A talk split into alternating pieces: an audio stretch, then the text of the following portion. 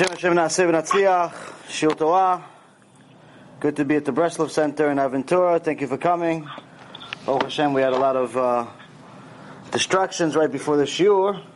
So B'ezrat Hashem, this is a good sign that the Shiur will actually be interesting. So, we had an amazing trip in New York. Met a lot of people, some old people that we've met in the past, some new people that Baruch Hashem have been following us online learning Torah, doing tshuva. Baruch Hashem, we had to, the privilege of being part of another conversion. Am Israel increased by another one last week. It was uh, such a uh, pleasure to see the Dayanim impressed with a student, where they continued asking questions, saying, "Listen, we don't really need to know all this stuff that we're asking you, but we're so impressed with how much you know that we just want to know where it stops." So it turned from being like a five, ten minute session to an hour and a half, maybe almost two hours of questioning just to see where the limit is. Yishtabach Shemalad was mamash, like a chavruta. It was learning Torah, and you, uh, you get to see when someone is really serious about Torah, when someone is really serious about Kvod Hashem, about the honor of Hashem, when someone is serious about fulfilling what Hashem said, there's no limit. In a matter of months, somebody can turn from nothing into something major. The problem is with most of us is that when we see a project, we look at it the wrong way. First and foremost, we think that the project and the outcome of the project is our responsibility. That's the first mistake. Your responsibility is to do. What happens? It's Hashem's business. Your responsibility to give somebody a CD. Cost you one dollar, you give him the CD. If he listens to it, doesn't listen to it, if he agrees with it, doesn't agree with it, that's, that's not your business. Leavdil, but one time I heard a uh, famous actor, Johnny Depp. You know, in the days I was secular, I used to watch TV once in a while. And he was on a talk show, and uh, the guy, David Letterman, asked him, So, um, did you watch this uh, movie before it came out? Meaning his own movie. And he says, No. He goes, What do you mean? You didn't watch your own movie? He goes, I never watch any of my own movies. He says, What do you mean? You're an actor. Why don't you watch your own movies? And he says something that stuck with me, and that's mamash, it's a, uh, relevant to us now. He says, It's none of my business.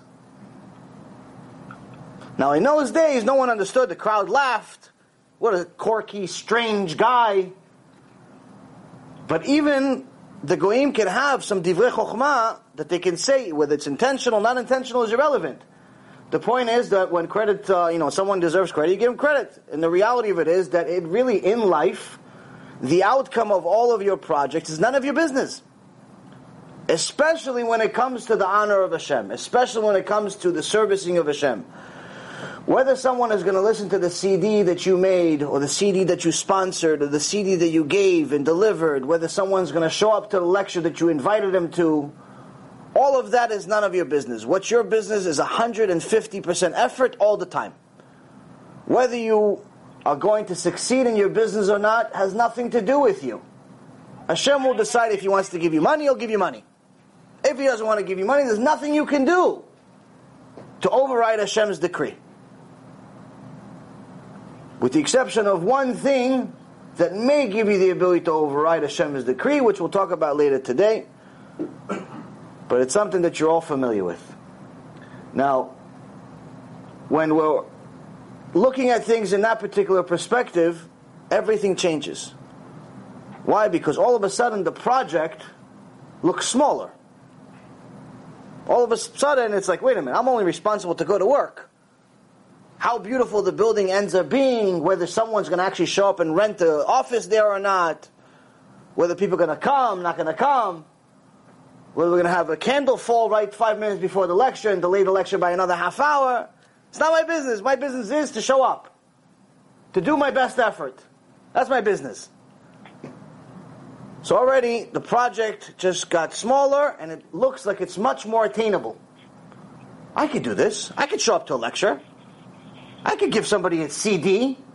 telling him what's on the CD, explain to him what he said. The guy came from Wall Street, he got sick, he got married, he got this, he got that. That's hard.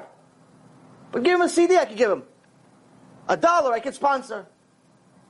That's easy. Gets the bigger things, oh, it's too much for me. Hashem, it's your business. So already you know, 90% of the job is not yours. Your job is showing up. That's the same goes with every day, really, which we'll go over in a second. Now, at the end of every Mishnah, which we finished the uh, Perek Aleph, we finished the first chapter, if you will, of uh, Avot in New York. And at the end of every chapter, you say the same thing. The same thing that you say at the end of every Shiur Torah. Rabbi Chania ben Akashia Omer, רצה הקדוש ברוך הוא לזכות את ישראל, לפיכך יקבע להם תורה ומצוות, שנאמר, אדוני חפץ למען צדקו, יגדיל תורה ויאדיר. Rabbi Hanina ben Akashya, Rabbi Hanina, the son of Akashya, his father's name was Akashya, says, The Holy One, blessed is He, wished to confer merit upon Israel. Therefore, He gave them Torah and mitzvot in abundance. As it is said, Hashem desired for the sake of, its, uh, of Israel's righteousness that the Torah be made great and glorious. So here, we say this at the end of Shiur Torah. We say this at the end of finishing a Masechet or finishing a uh, chapter. We say this very, very often. There's a uh, Chazal, Divrei Chazal, a Ma'amar that says that the reason why we mention Rabbi Chanina is because he didn't have the merit of having children or bringing children to the world, but he was such a holy man that in his merit, the Torah that we're learning is in essence one of his, uh, you know, par- partly his his uh, his result, his child. You learn Torah, you produce good. You produce angels. You produce more chidushim you bring more good to the world, that may have a good outcome that you see and you have the merit to see in your own life, but in reality, the biggest thing that's going to happen is going to be down the road. What you do today, you may have the benefit and the merit to see the result and the outcome of what you do today, but in reality, you're going to know what's going to happen and how big it was 100 years from now, 200 years from now. Like, for example, a little over 200 years ago, when a uh, guy that called himself a rabbi said, You know what? I think it's a good idea for our children to go to secular university and learn. Learn things like the Goyim. You know, they can learn Torah, but keep that at home. Be a Jew at home. Outside, be a human. Be like everybody else. And we should send them to secular university Send them to Harvard, send them to Yale, send them to this, send them to that. And I think that's what we should do with our kids. This obviously was not Daat Torah. This is not a, an opinion of the Torah. An opinion of the Torah is the purpose of why you came to this world is to learn Torah, to fulfill it, and not necessarily to put yourself in harm's way where you are, in essence, going to steer away from it, especially as a young person that doesn't necessarily have a strong spine yet. If it's someone that's already married, kids, is already has a personality developed where he could, in essence, choose for himself based on his own opinion and not necessarily based on peer pressure, you may have something to talk about. But if it's somebody that's 16, 17, 18 years old, is very, very easily influenced, very naive, it's not usually the best idea to send him to the wolves and say, oh, listen, survive. Good luck. Well, this rabbi said, okay, nothing bad's going to happen out of it. Well, as you would see, he actually had the merit to see what happened in his life, but we have the unfortunate merit to see what happened 250 years later. His merit is seven out of his eight kids married goyim. He had eight kids, seven of them married goyim, seven of them intermarried and became goyim themselves. And 250 years later, approximately, the rabbis that follow his way are now giving bar mitzvahs to dogs. A little bit far off the original Orthodox path that we started at 250 years ago. Today it's called reform. Today it's called reform. Some call it conservative. Some even call it a uh, open orthodox. It's a new thing that started about 20 years ago, but it's getting popular now. They call it or- open orthodox. They like the orthodox name, but they added something to it. A little bit of, little bit of change. What's the little remix? What's the little remix? They said open orthodox. What does it mean open orthodox? Open orthodox meaning that we're open to new ideas. So if the rabbi is a woman, we're open to that. If the rabbi is homosexual, we're open to that. If there is any new ideas, we're open to all of it. But we're Orthodox. What keeps them Orthodox, I don't know. But we're open to it. So when people make a joke out of something, unfortunately, Kvod Hashem, the honor of Hashem, is lost. And one of the main excuses that people use is, oh, listen, the Torah is too difficult, it's not relevant, it's too difficult for our generation, it's too this, it's too that, is actually answered by Rabbi Hanina. It's actually something that if you go to Beknesset on a regular basis, or you learn Torah on a regular basis, you'll hear the actual answer on a regular basis, but you'll forget that you're actually hearing the answer. You're not going to pay attention to it, because sometimes the answer and what you're looking for, the treasure, can be right in front of your eyes, but you can't see it. Like Hagar. Hagar was with uh, was kicked out by Avraham Avinu, her and her son. She left him. She left uh, Ishmael alone to die, and says she distanced herself the distance of an arrow. What does it mean, an arrow? Meaning that Ishmael really wanted to kill her, and he was a sharpshooter. So she distanced herself farther than what he could shoot an arrow. Mother Hashem Hashem was scared of her son. But anyway, she prayed to Hashem. Hashem sent her angels, and next thing you know, whoop, there's a well in the middle of the desert.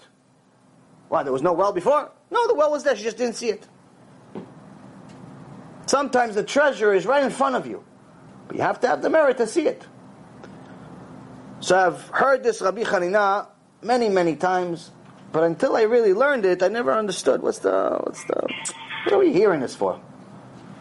Hashem, the Holy One, blessed is He, wanted to give Am Yisrael a merit, so He gave them more mitzvot.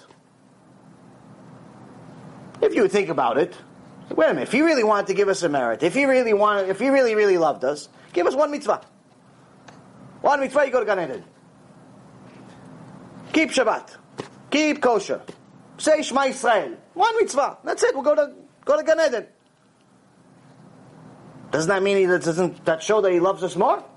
Makes it easy for us to get to Gan Eden? You would think yes, no? Who agrees?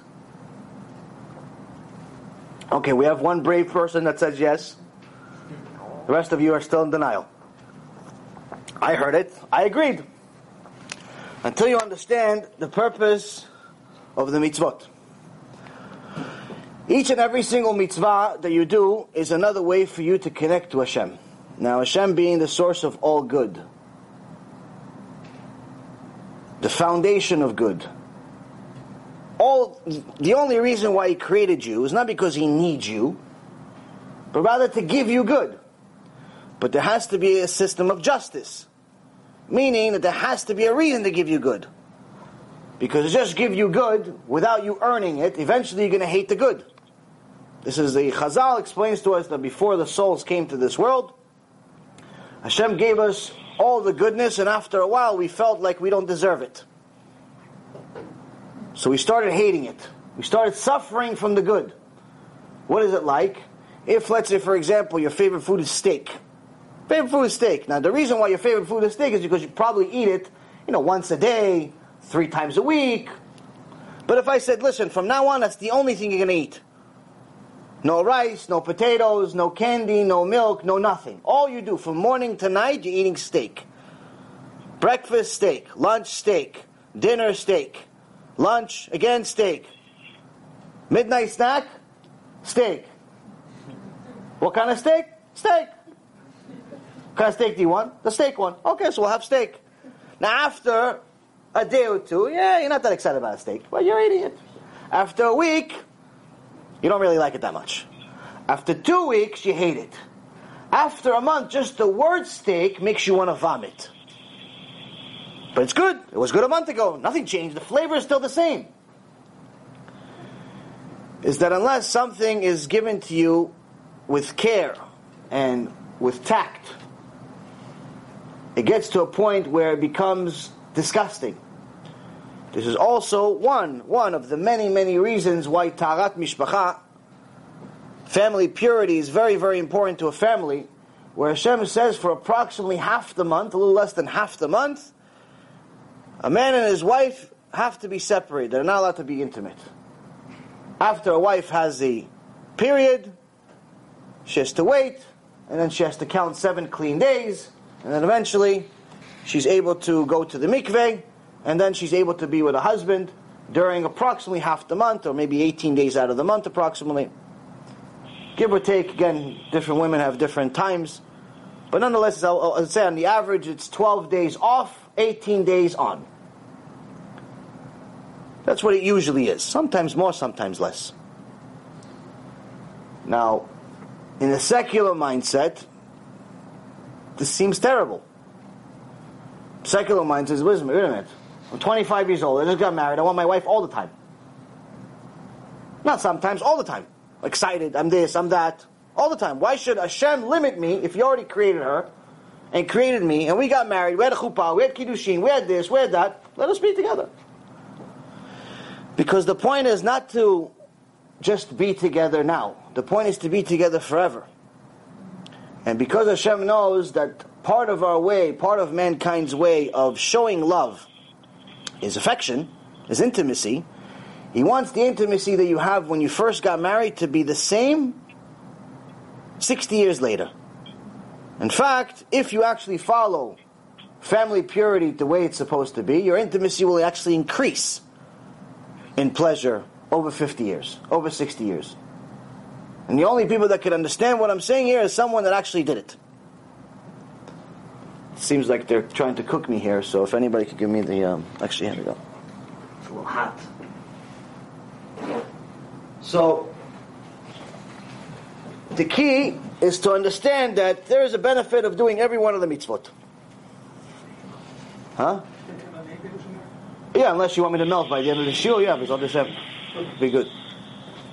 Um, at some point, I think I'll start getting shorter.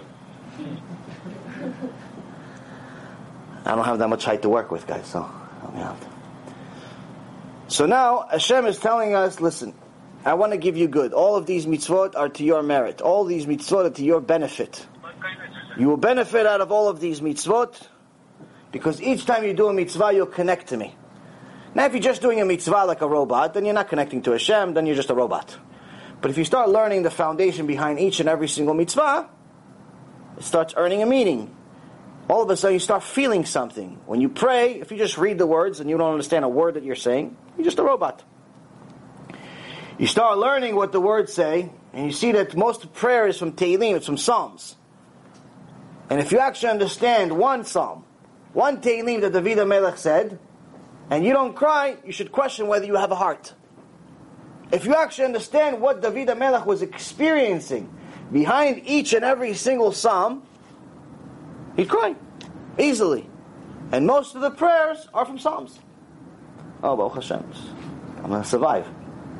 I thought maybe I'm going to get punished heavenly for ruining the candle or something. I don't know. So Hashem is telling us here, each time I give you a mitzvah, I'm giving you another opportunity. What's the opportunity to? To connect to Hashem. Now, in our journey of doing tshuva, each one of us starts in a different way. Sometimes people watch a shiur that motivates them, and then they start continuing to watch shiur at Torah online. Sometimes people read a book, motivates them. They start reading more books. Sometimes they meet somebody. That person motivates them, and so on. To get started is the hard part. It's hard, it's hard to get started, but after you start, it's over. It's okay. You started already. Gemara Masechet Brachot, page five, Hashem is telling us that He created the Yetzer Hara, created an evil inclination inside each one of us. For someone that's not religious, not connected to Hashem, it sounds kind of silly. To be honest with you, before I actually really did tshuva, it sounded like a cartoon character to me. You know, you have a cartoon character, you have like the red guy on the left shoulder, and the, you know, uh, the uh, angel, white guy on the, on the, on the, you know, right shoulder. It's like this one says, no, go, go, and the other one says, no, stay here. And the red guy kind of seems like he's more fun too. That's not like a cartoon character to me. Until you actually start learning and you start seeing, oh, we. Not believing in the Yetzer Hara means I already lost the battle. So the evil inclination is in each one of us. It influences to do, influences us to do everything that's the opposite of what we're supposed to do. Meaning, you want to go to Shiur Torah, all of a sudden you're tired. All of a sudden you get a phone call that's you've been waiting for all day. All of a sudden somebody shows up at your house that's unannounced and wants your attention. All of a sudden the kid's crying. But if you say, listen, I want to go to the game, nobody's in the way. Yeah, honey, go, go, enjoy. Your wife gives you a little lunch bag, you're all excited to go to the game. Nobody gets in the way of you going to the game. You want to go to Shiur Torah? Shem Rachem. If Amalek could come to your house and stop you, you would do it. Going to the doctor, we're on time. Even though we know that the doctor is going to make us wait in the waiting room for an hour and a half, still on time. We're even early 15 minutes. The lawyer that charges three hour, $300, $400 an hour just for his assistant, to use his assistant, it's $300 an hour. To him, six, seven, eight hundred dollars an hour, maybe more. To him, he says, meeting at 2 o'clock, you go at 2 o'clock, you're there already at 1.45. He's busy till 3. You're standing, standing over there like a little donkey.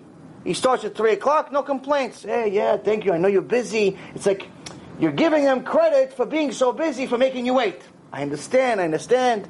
Thank you. And he's charging you for the 300 bucks for that, for that hour that you waited in his, you, know, you read his magazine. It's worth something.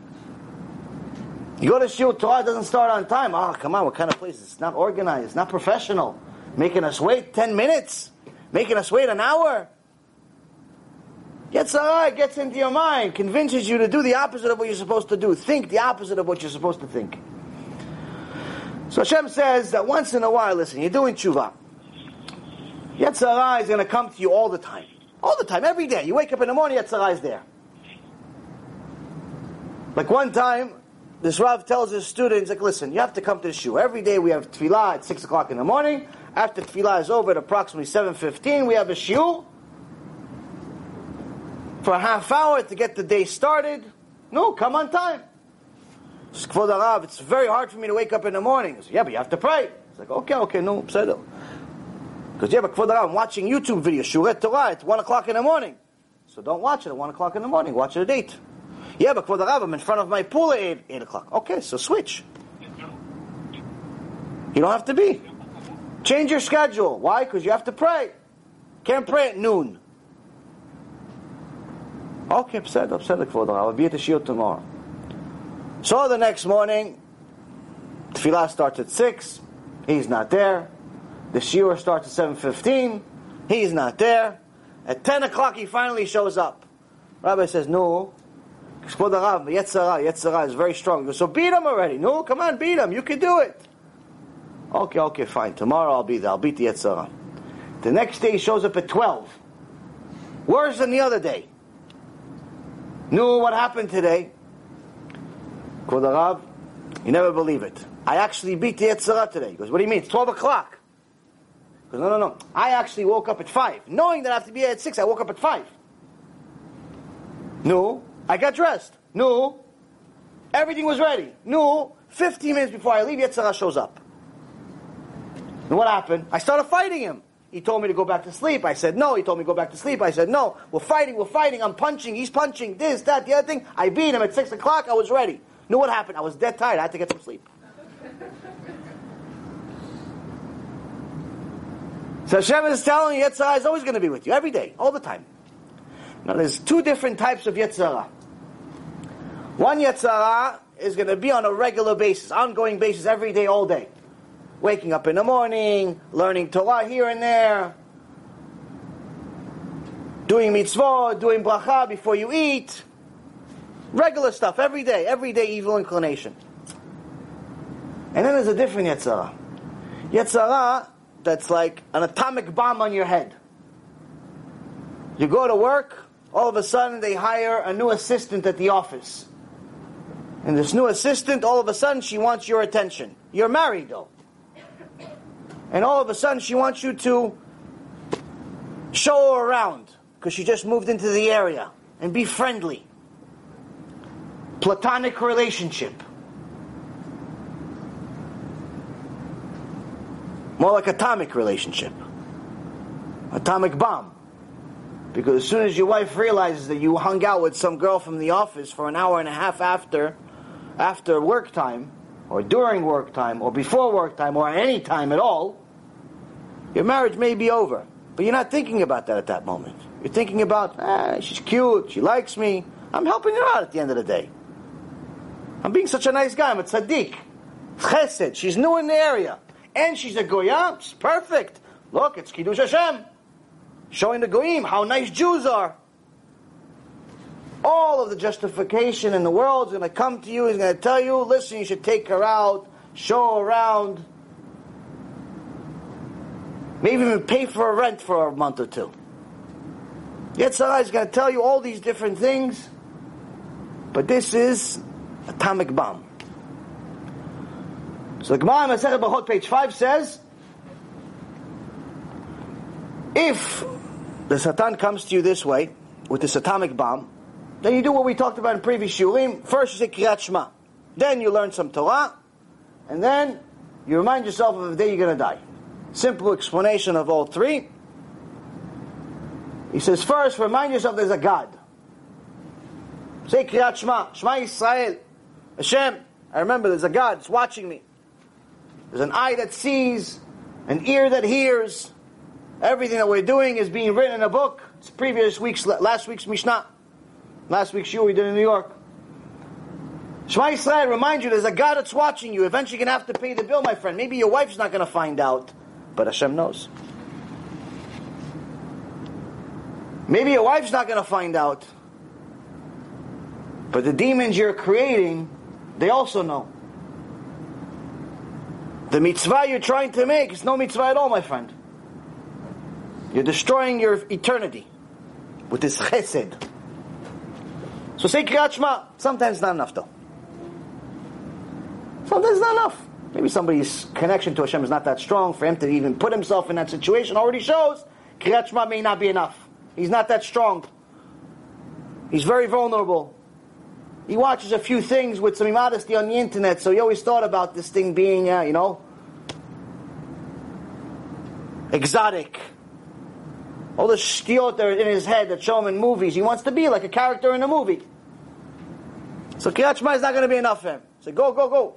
Run. Go learn some Torah. Read something. Open a Sefer Tehillim. Open a Chumash. Open a Gemara. This is why every one of you should always have something, some Sefer Kodesh, with you at all times. And all times, get ready. Satan's coming. Read something. What do you mean reading? I can't even focus. All I can see is this blonde hair, blue eyed girl that wants my attention. You want me to read Torah? Okay, maybe that's not going to be enough for you. So he says, remind him of the day he's going to die. Why? No one likes to think about death. Even though if you read the Torah, whether you read the five books of Moses, or you read Tehillim, or you read any of the sages' books, any of the prophets, there's constant talk of death. Not because Am is a morbid nation, Chaz Shalom. It's not that we like death, but we think of death as just a transition from Alma de Shikra, from the world of lies to the world of truth. It's transition, it's not an end. So if you think of it that way, then your end is really only the beginning. But the beginning of what is the question? So when someone thinks about it, say, oh, wait a minute, there's going to be a day that I have to start paying the bill. I'm going to have to go, before I start this eventual new beginning, I have to pay the bill. I have to go show up in front of the judge, the King of Kings. He's going to tell me about all the things that I did. I don't have to tell him. He already knows. He's going to ask me, did you conduct your business with faith? Did you have emunah in your business? What do you mean, did you conduct your business with faith? Did you work on Shabbat? Sometimes. Oh, that means you didn't really believe the parnasah is for me. You thought you were making the parnasah. Did you work overtime? Yeah, usually two, three weeks out of the month. Oh, so you thought that the money's coming from you, that I don't have enough money, that you have to work extra time. I spent all my money on creating the world and I ran out of money when it came to you.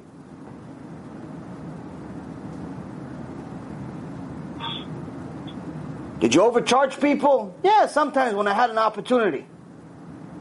Why, you thought the only way to get ahead is by taking advantage of innocent people? I can't give you the money in an honest way. Did you gamble? Well, yeah, you know, sometimes I go, you know, play few sports, a few this, a few that. My friend won $70,000 last week. I figured maybe I could do the same. Oh, so you didn't read the halacha that gambling is stealing, it's gezel. You didn't read that part. Okay, first question, we're in trouble. Second question, did you make time to learn Torah? Now, based on your response of the first question, we already know the answer of the second one.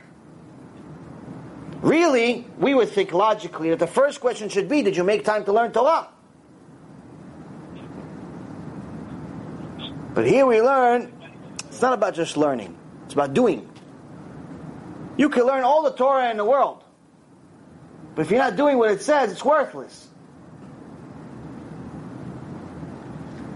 It says in the Gemara, Masechet Shabbat, page 31, A. Resh Lakish says, it defines different stages of the Mishnah, six different parts of the Mishnah. Zaim, Moed, Nashim, Kodashim, says if someone studies all of these throughout, his, throughout his life, he's in essence studying the Torah. Shrev, it's great. He's in essence, they're trying to define somebody. How does he achieve the ultimate goal? So they say, study Torah. What's the oral Torah at this stage? The Mishnah. Mishnah came before the Gemara. So he's defining, he's describing each of the six parts of the Mishnah.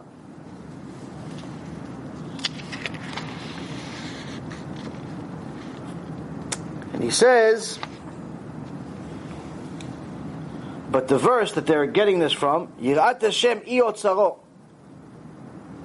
The this is from Megillah. Uh, this is yeah, Yirat Hashem imigolo. He says the fear of God is in his storehouses. What does it mean? The fear of God is in his storehouses. Says that even if someone studied all six orders of the Mishnah, the most important thing in the eyes of the Almighty is whether the Mishnah actually taught him anything. Meaning, whether he's developed Yirat Shamayim, whether he's developed fear of Hashem. Meaning he could learn the Torah, and know it all by heart. Great, Chazaku Baruch. You have no Yirat Shamayim, you're missing something. So the rest of the Gemara explains it a little more detail, so everybody understands it's not just me interpreting it. Rava says, when they escort a person to his final heavenly judgment after his death, this is the same Mishnah we just talked about, what they ask you. The heavenly tribunal says to him, Did you conduct your business transactions faithfully? Did you set aside fixed time for Torah study? Did you engage in procreation, bringing children to the world? Did you wait and hope for the Mashiach? Did you delve into wisdom? Did you go deeper into Limud Torah? you just came to a shiur once a week? You watch YouTube. What'd you do? When you learn Torah, did you learn it deeply and infer one thing from the other? Did you do all these things?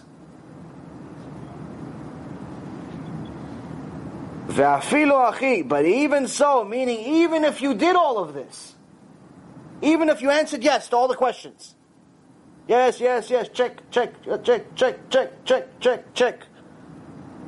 You don't even know what the question is, you already put check. Check. But even so. If fear of God was in, per, in, in, was this person's storehouse, then yes, his judgment is favorable. Ilo, lo. But if not, then no, his judgment is not favorable. Meaning you can learn the entire Torah. You don't have a foundation of Yirat Shamayim, it's all worthless. And to final off, they give you a parable. Uh, analogy. says, what is this like? One time a person goes to his boss and says, well, what could I do? And the boss says, bring me a coal of wheat. Go to the attic and put, get some wheat. Now put the, organize the wheat over there. Sure. He goes. He does what his boss says. Comes back. And the boss asks him, did you mix for me a cup of, of kumton? Did you mix with the wheat? Did you put some this chemical on it? He says no. And the boss says, it would have been better had you never brought up the wheat in the first place. Why? Because the chemical, the extra thing was the preservative. Now that you put it all up there with no chemical, it's all going to get ruined. You learn the whole Torah, you're going to forget all of it. You learn the whole Torah, you're not going to do any of it. Without Yirat Shamayim, you have nothing. Nothing is going to convince you to wake up 6 o'clock in the morning. The fact that you know the halacha, to do this, to do that, you know the skula, you know this, it doesn't mean anything. It doesn't mean anything. And here in Gemara Masechet Shabbat, it's telling us, if you're not planning on working on Yirat Shamayim, it's better off you don't do anything. To that extent. Now the question you should all be asking yourself is now, why isn't anybody teaching Shamayim? Why does everybody teach, oh, emunah, Ahavat Hashem, you know, loving Hashem, being kind, being this, being that? Very, very few actually teach Yirat Shamayim. What, they missed this Gemara? They forgot this page, and the many, many other pages that show it. All the way from the five books of Moses, to Mishle, which is uh, Pro- Proverbs, Ecclesiastes, it's everywhere. Every book that you talk about in Musar, anything else talks about Yirat Shamayim. What happened? Why isn't anybody teaching it? Unfortunately, this is the foundation, Yirat Shamayim is the foundation of Musar. And it takes guts to learn Musar. Meaning, you have to want to change in order for you to learn about Yirat Shamayim.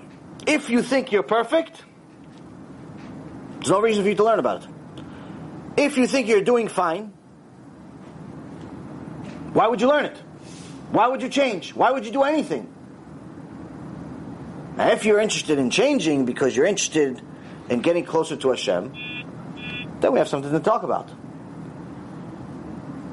So now the Gemara says in this big Yetzer Hara that you have, oh this big Yetzer Hara where this woman comes, or this thing comes, or different types of Yetzer Hara, some atomic bomb comes to your attention,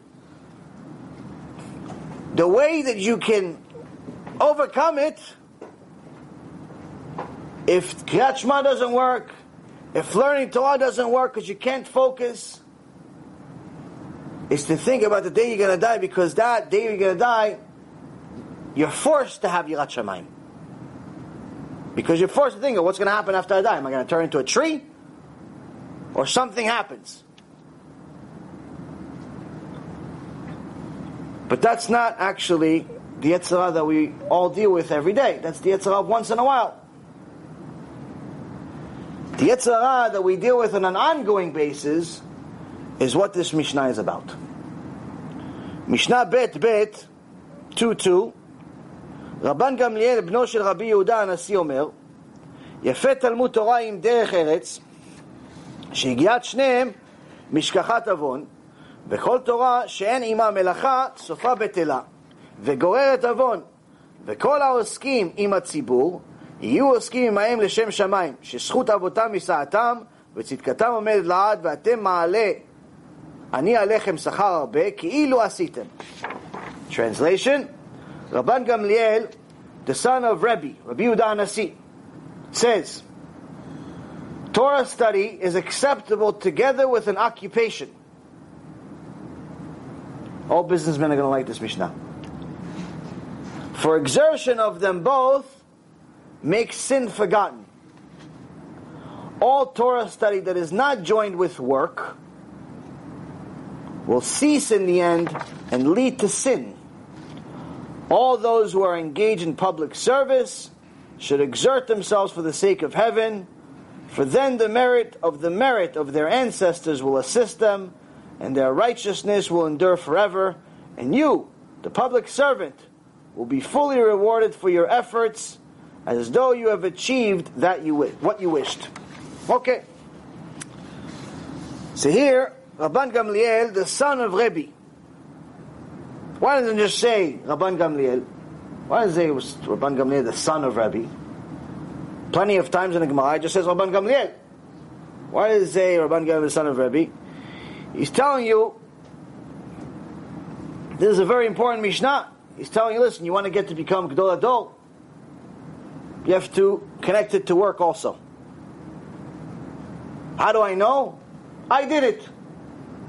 That's what Rabban Gamliel is telling you already. Why? Because he's telling you, listen, my, my whole family were Gedolei HaDor. And all of us were very, very busy too. We're involved in politics, involved in business. Rebbe had a lot of money. So we didn't just sit there and collect the reward all day. We didn't win the lotto. So I know what I'm talking about.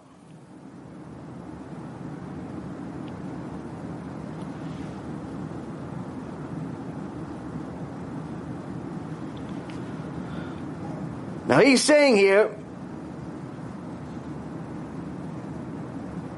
if you want to get to a point of becoming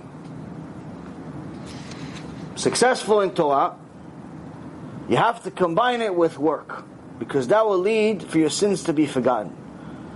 What does this mean? You want to go learn Torah?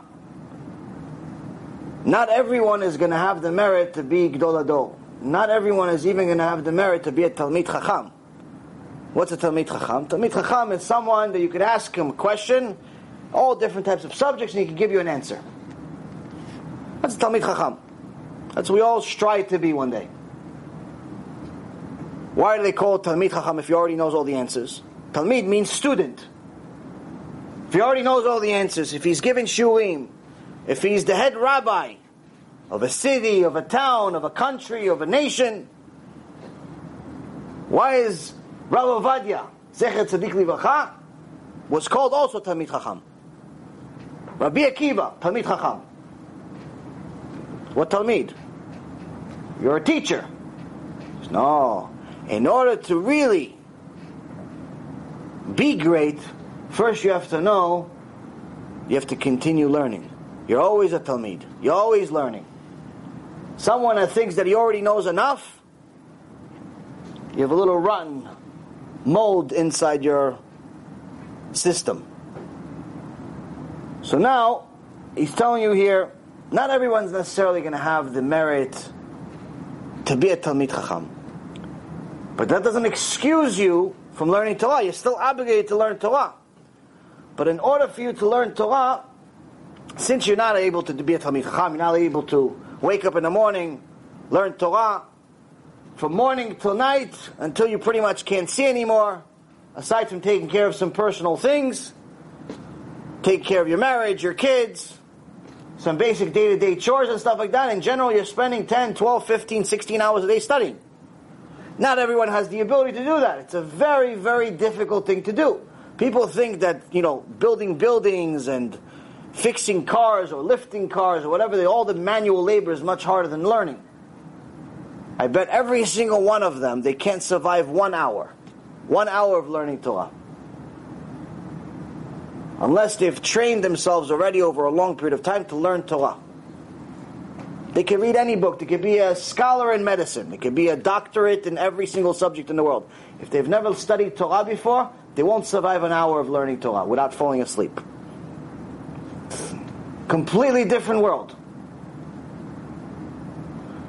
But he's telling you here, despite the fact that you're not able to learn all day, you're still obligated to learn.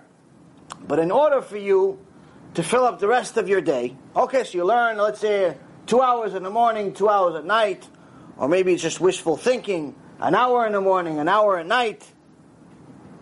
Hopefully, that's not too much wishful thinking. You're learning in the morning, you're learning at night. The rest of the day, you have to do something. He says, get a job. You can't sit there doing nothing. You can't sit there on your porch and thinking that, oh, Baruch Hashem, Hashem is going to send me my parnasah for learning two hours of YouTube videos. It's not happening, my friend. It may happen for a short period of time. Hashem will have mercy on you, give you enough time to wake up, give you enough time to get yourself together. But unless you're studying full time, there's absolutely no reason that you're giving Hashem for Him to just give you the ability to do nothing with the rest of your day. Why? Because you have to decide. If you're going to be a Talmid Chacham, that means you have to learn like a Talmid Chacham. You have to learn all day. You have to turn the Torah into your job. Your job is to learn Torah from morning to night. That is your job. Your job is to publicize the Torah. Learn for the purpose of teaching. As the Gemara Masechet Avodah Zarah says, I think it's in page 17 if I'm not mistaken, someone who learns Torah without the intention of teaching it is like someone who doesn't have a God. Meaning you're not allowed to just learn Torah just to keep for yourself. Like the Lubavitcher Rebbe said, you don't have to be a big Talmid Chacham to teach. You know Parashat Shavua? Teach Parashat Shavua.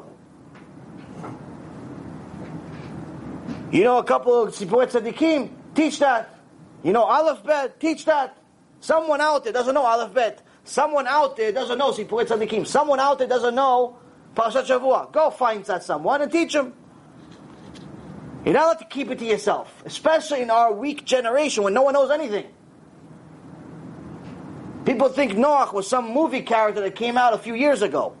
And they still are all like 100% sure that Moses was born 40 years ago in a movie, Ten Commandments. People don't know anything. I can tell you from my own personal experience. I didn't know anything. I knew the famous stories here, there, but once you go into the details, you're like, wow, me and a donkey weren't too different. You don't know anything. You don't study it, you don't know anything. Other subject, I was considered a scholar. I knew psychology, I knew psychiatry, I knew biology, I knew this, I knew that. A bunch of useless subjects for my life. I knew a lot of it. I was considered Talmid Chacham. In nonsense, and stuff that was useless to me. Anything I didn't know, I just buy it. I just hire the guy who knows it and he teach me. But then you realize it's all worthless.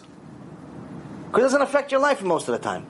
And anything that's any good has a source in the Torah.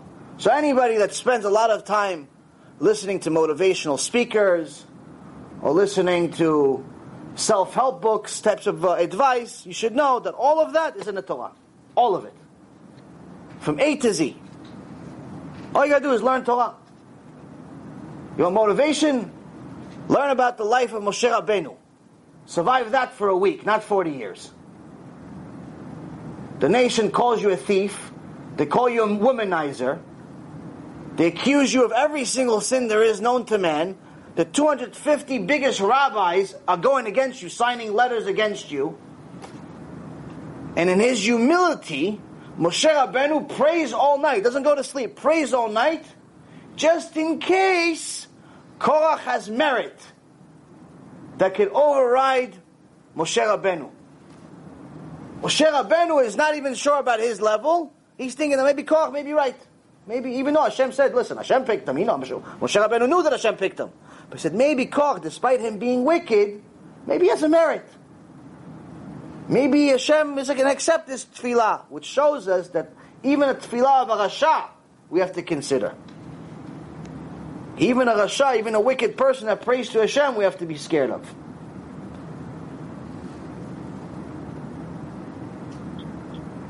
So now, you have yourself giants. Moshe Rabbeinu, Rabbi Akiva, David HaMelech. You learn their life, it's as mo- big, mo- as much of a motivation as you're ever going to need. Everything and anything you're ever going to need is in this Torah. If you're going to learn it from morning to night, Chacham. If you're not Talmid Chacham already, you're on your way to becoming one. But you have to teach it. Can't keep it to yourself. You're surrounded by ignorant people who don't know anything, don't know the purpose of life. I deal with them on a daily basis. Unfortunately, people have no idea why they're alive. And it's very, very difficult. It's very difficult for them to deal with life's problems when they don't have an understanding of why they're even here in the first place. They don't have an understanding of what Hashem's power and glory really is in the first place. So you, they learn a few pages of Gemara, they learn a few pages of Musar, learn a few pages of Parashat Shavuot, learn a few pages of anything. Share that knowledge. You know one story in your entire arsenal of story. You know one story that's connected to Torah. Say that story five thousand times. Until everybody says, you know what, I heard that story about 3,000 times. Can you give me a different one? Like, okay, you know what, I'm ready for a second one myself. But spread it, share it. Someone needs to know it. Hashem gave you that knowledge for a reason. It's not just for you to keep it. That's if you want to be Talmid Chacham, you want to learn and teach.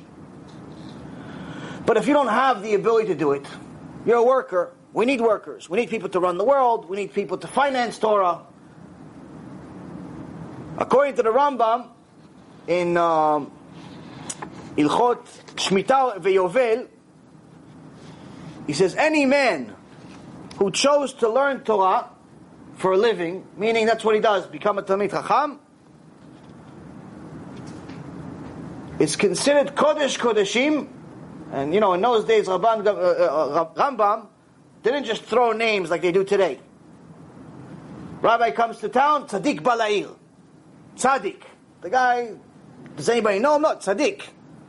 Another rabbi, Tzaddik Yesod Olam. Tzaddik is the foundation of the world. Another rabbi comes in, Tzaddik Ayad Chazakah. He's the right hand of Hashem. Everybody's tzaddik, everybody's this, everybody's that. Throw names like it's a uh, tic tacs. Rambam, in his days, they didn't throw names at all, especially the Rambam. Especially the Rambam. To so much extent, just to explain to you guys who the Rambam was, Rabbi Chaim Itzantz. Rabbi Chaim Itzantz, holy rabbi, giant Talmid Chacham. One time he prayed to have the Yirat Shamayim, the fear of Hashem, of the Rambam, at his most busy moment. When? When he's dealing with patients that are. Because the Rambam was also a doctor. So he said, listen, if I, if I think about Rambam's Yirat Shamayim, fear of Hashem, when he's praying, that's too much. Too much for me. If I think if the Rambam is learning, ooh, ah, different world. If I think about the Rambam Yirat Shamayim when he's helping Jews out, no, come on, Jews is Hashem's children, it's too much. Let's just think of Rambam as just a doctor, family doctor for the Goyim. I want to have his Yirat Shamayim when he's taking care of the Goyim for a day. One day. That's what he prayed for. We pray for lottery. He prayed for Yirat Shamayim for a day. A little bit of a difference between us. So Rabbi Chaim Itzantz prayed to Hashem and Hashem gave him the merit to have the Rambam's Yirat Shamayim when he's taking care of Goyim as patients. And Rabbi Chaim Itzantz was not able to leave his bed or under his covers the entire day because you were so petrified. Petrified, he wasn't able to leave his bed. Nothing. That was the Rambam's Yirat Shamayim at his busiest moment. Meaning his lowest level of Yirat Shamayim. So this same Rambam is telling us someone's Talmid Chacham is Kodesh Kodeshim, someone that helps the public do tshuva, teaches. It's Kodesh Kodeshim, he's the Holy of Holies. Holy of Holies that he's doing this, and the community is obligated to finance him. Not that it's nice if they give him some tzedakah, give him a, a dollar in his pushka box. No, no, he's saying the community, a community the has Yirat Shamayim, they're obligated to finance this Talmid Chacham. Unfortunately, this mitzvah is not so strong in this generation.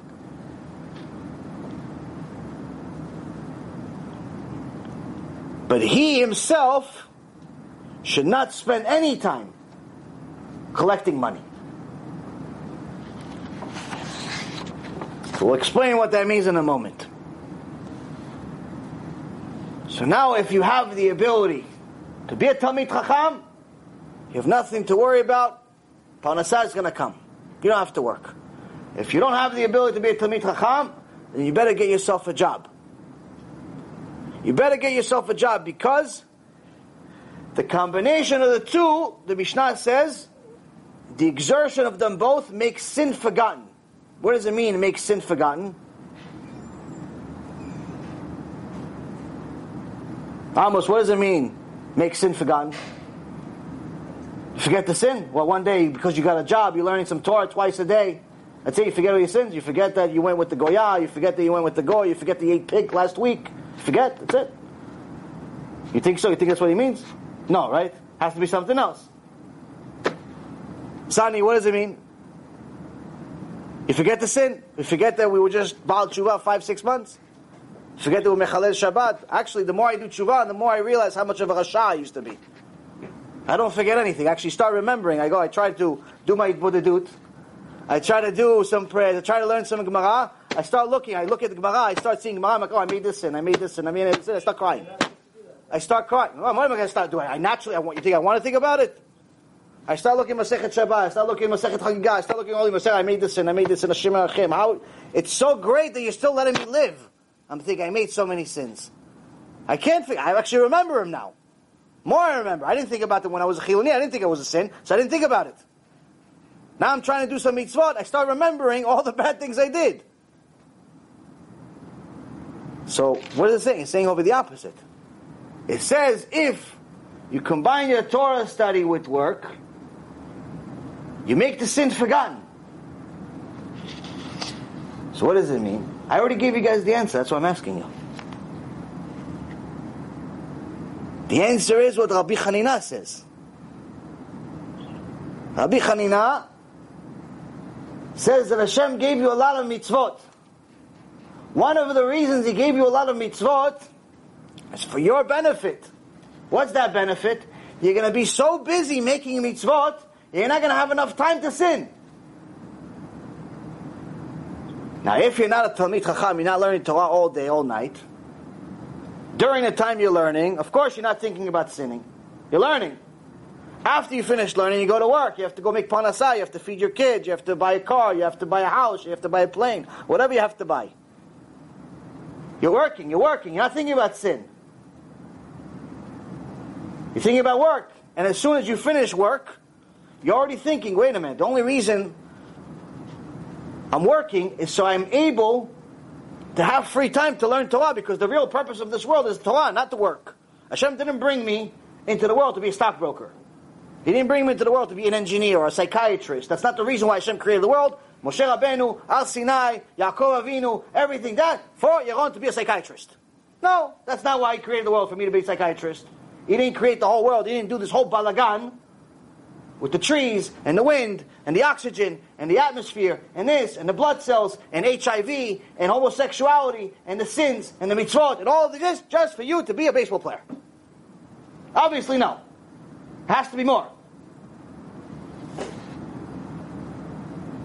He says the reason for this world is to fulfill the Torah that I created 974 generations before I created the world. Fulfill this Torah. So the reason why I go to work is because I know that if I go to work, I'll have money to eat and I can study in peace. I can wake up in the morning, I can study for a little bit of time, I go to work, make my living, so I know that when I get home, I'll have food to eat, my wife will have food to eat, my kids will have food to eat, everybody's to be fine. Of course, we're going to have stresses, life's problems, all that stuff, but it doesn't matter. Why? Because all my answers for all of life's problems are in the Torah I'm going to learn at night. Because that's where all the answers is. That's where the source is. So I have to go work to occupy myself to get to this Torah later at night. So in essence, your schedule is not based on your job. Even though you spend more time working than you do learning, you, when you have the right mindset, you see, the work is for the purpose of freeing myself up mentally and physically for that one hour in the morning and one hour at night. And because you're so busy, that one hour or two hours you study at night is very, very difficult. It's not easy. It's mentally stimulating, but it's also mentally straining. It's tough. Especially after a long day of work, especially when the Yetzer Hara did not retire, and he's promised not to retire until the Mashiach comes. Doesn't even have a retirement party planned. So you have Yetzer Hara that's trying to make you tired. You have Yetzer Hara that's trying to make you watch TV. You have Hara that's trying to drive you crazy. But you have a schedule. I pray, I learn, I work, I go home, hang out with the family for a little bit, act like a father, act like a mother, do what I'm supposed to do, learn some Torah, go to sleep. Rabbi Hanina says, you don't have time to sin. You don't have time to sin.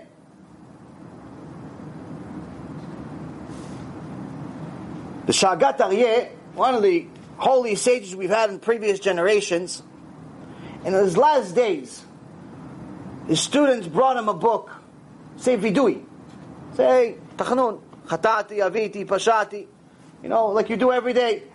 Sfaradim do it every day. Ashkenazim no.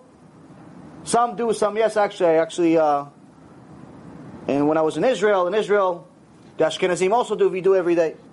In America, not as much. But nonetheless, everyone knows that you're supposed to say vidui before you die. If you know you're going to die, say vidui, meaning you're confessing your sins and saying, I'm sorry. I'm sorry, Hashem, I made a sin. I didn't even know it was a sin. I'm sorry, Hashem, I made a sin. I knew it was a sin, I still did it. Anyway. I'm sorry, Hashem, I did a sin specifically to make you angry. That's the first three sins. Hashem and Achim. And He's still letting us have the air to breathe to say the rest. And we're saying, I'm sorry. Hashem wants our sorry. All He wants is us to say, I'm sorry. Chazal tells us that if Adam HaRishon, Adam and Eve, famous story, if Adam would have just said, I'm sorry, Hashem wouldn't have banned him from Gan Eden, the whole world would have stayed perfect. Just say, I'm sorry. That's how big one I'm sorry is. The only reason we're here is because somebody forgot to say, I'm sorry.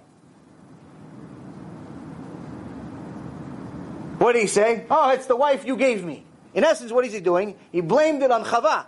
He blamed it on Eve. You gave me this wife. So technically, it's also your fault, Hashem. Because you gave me this woman.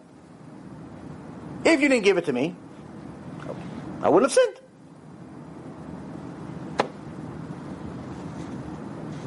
On that, Shlomo HaMelech says, foolish man sins and then blames Hashem for punishing him.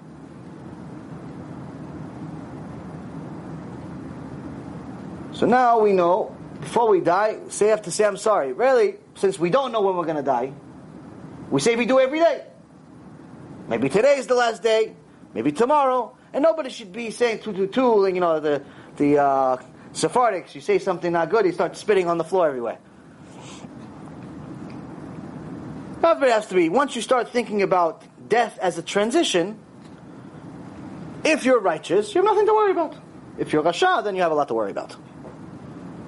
If you're trying to be righteous, you're good. Hashem, you succeed.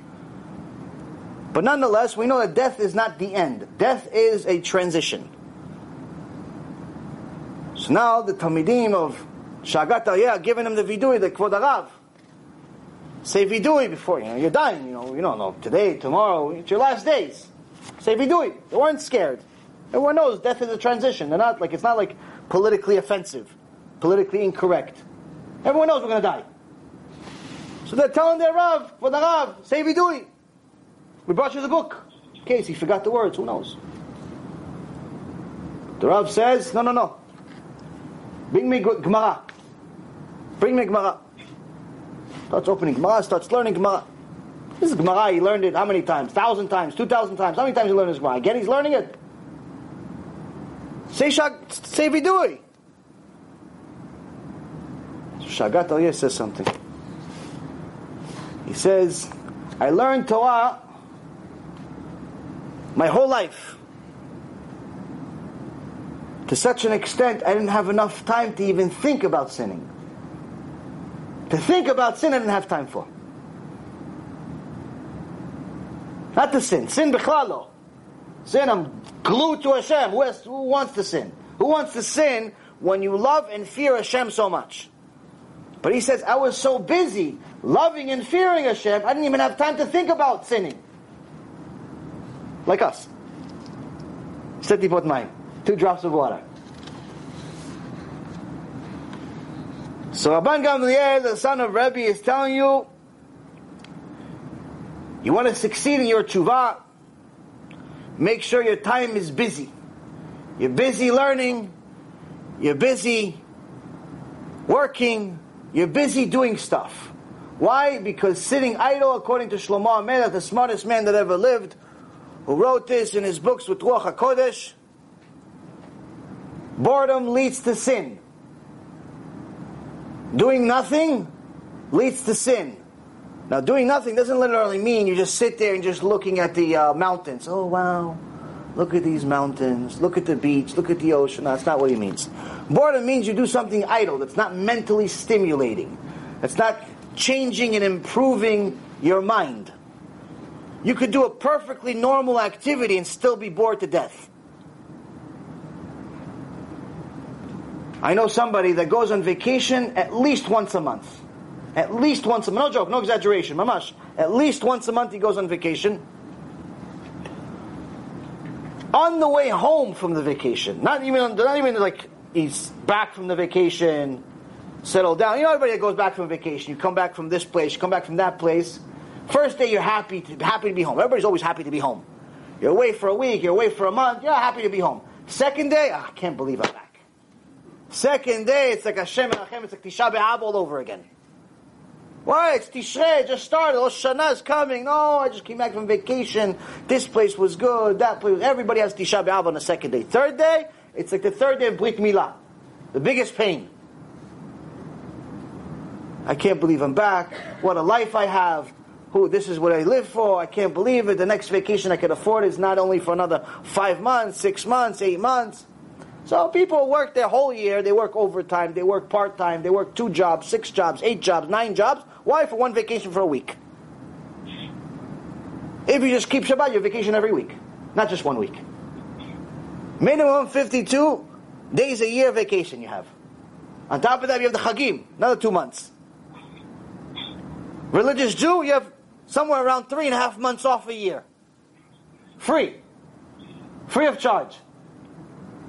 You don't have to go anywhere.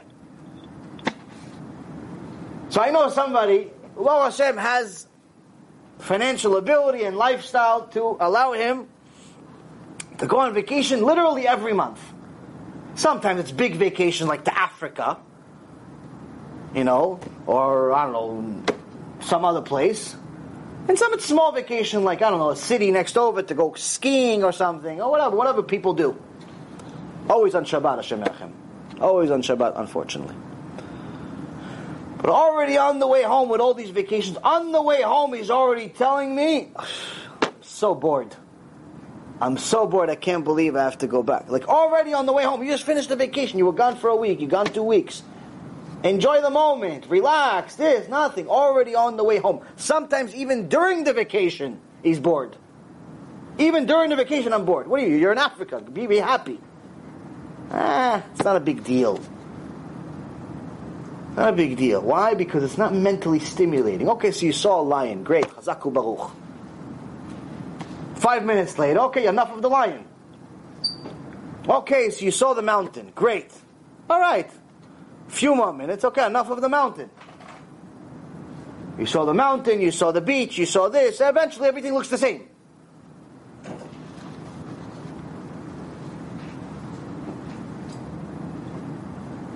So what happens? You get bored, get miserable, get depressed. This is the reason why one of the top professions to be in in places like New York City, Los Angeles, San Francisco, places where there's a lot of celebrities, is in mental health. Miami is to be a place in mental health. Why? Because all of the people that have all the money in the world to go on vacation every day, not just every month, every day, are the most miserable people on earth. Because all of it is not mentally stimulating. All of it is just passing time. And since you have the ability to, you think you have the ability to do everything you want, or you may even have the ability to do everything you want materially, you always have to top the last experience. You went to Cancun this time, you have to go to, I don't know, somewhere else next time. You went somewhere else next time, you have to get directly to Gehenom the next time. You went there, you want to go to a different section. You know, every time has to be better than the last. You went to Atlantic City, next time you have to go to Foxwoods. You went to Foxwoods, you have to go to Las Vegas. You went to Las Vegas, you have to go to China, where they have the casinos like a city. You finish with China, you go to play Texas Hold'em with the devil himself. Every time it's a little over, a little more. And this is the reason why all of them come home miserable. Because it's not mentally stimulating. It's not spiritually stimulating.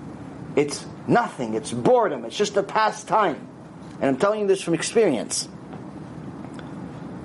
I'm not one of these people that tells you, oh, money is the root of all evil, and I never had a dollar in my life. Because if I was broke and I didn't really know, I'm a homeless guy, and I say, listen, yeah, money's bad, money's bad. Like, how do you know money's bad? You never had five bucks in your pocket. I had it. I had a few, a few. I know what it's like. I know what the lifestyle's like. It's complete nonsense. Now, of course, no one's ever going to listen to me. They're still going to try it anyway. They're still going to try to make money in the stock market. They're still going to try to make money in this. They're still going to try to make money in that. That's why every week, at least one or two people ask me questions. What do you think of the stock market now? Can you give me some advice on the market? I'm out of the business. Leave me alone. I haven't watched the market in two years.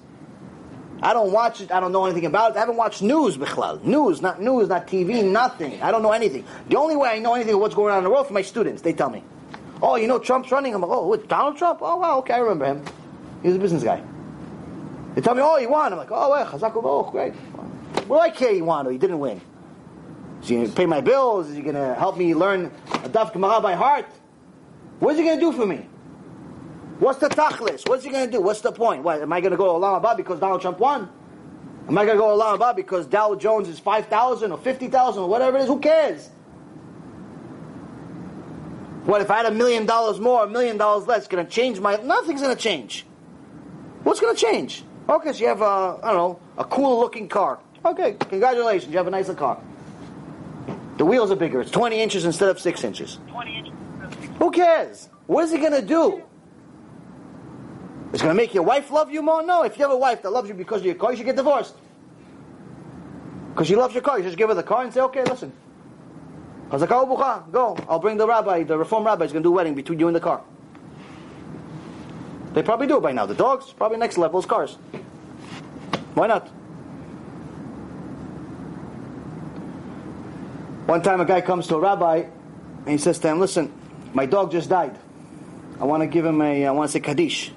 If somebody in the Beit Knesset do Kaddish on my dog. No, Chas v'shalom, we're an Orthodox shul. Chas v'shalom, we're never gonna do Kaddish on a dog. Oh, okay, okay, fine, fine takes off the envelope. Goes, okay, so I'll just write this check somewhere else. What is that? He goes, no, it was just a hundred thousand dollar check I was going to write to the Knesset that's going to do Kaddish on my dog. He goes, oh, why didn't you tell me he was Jewish?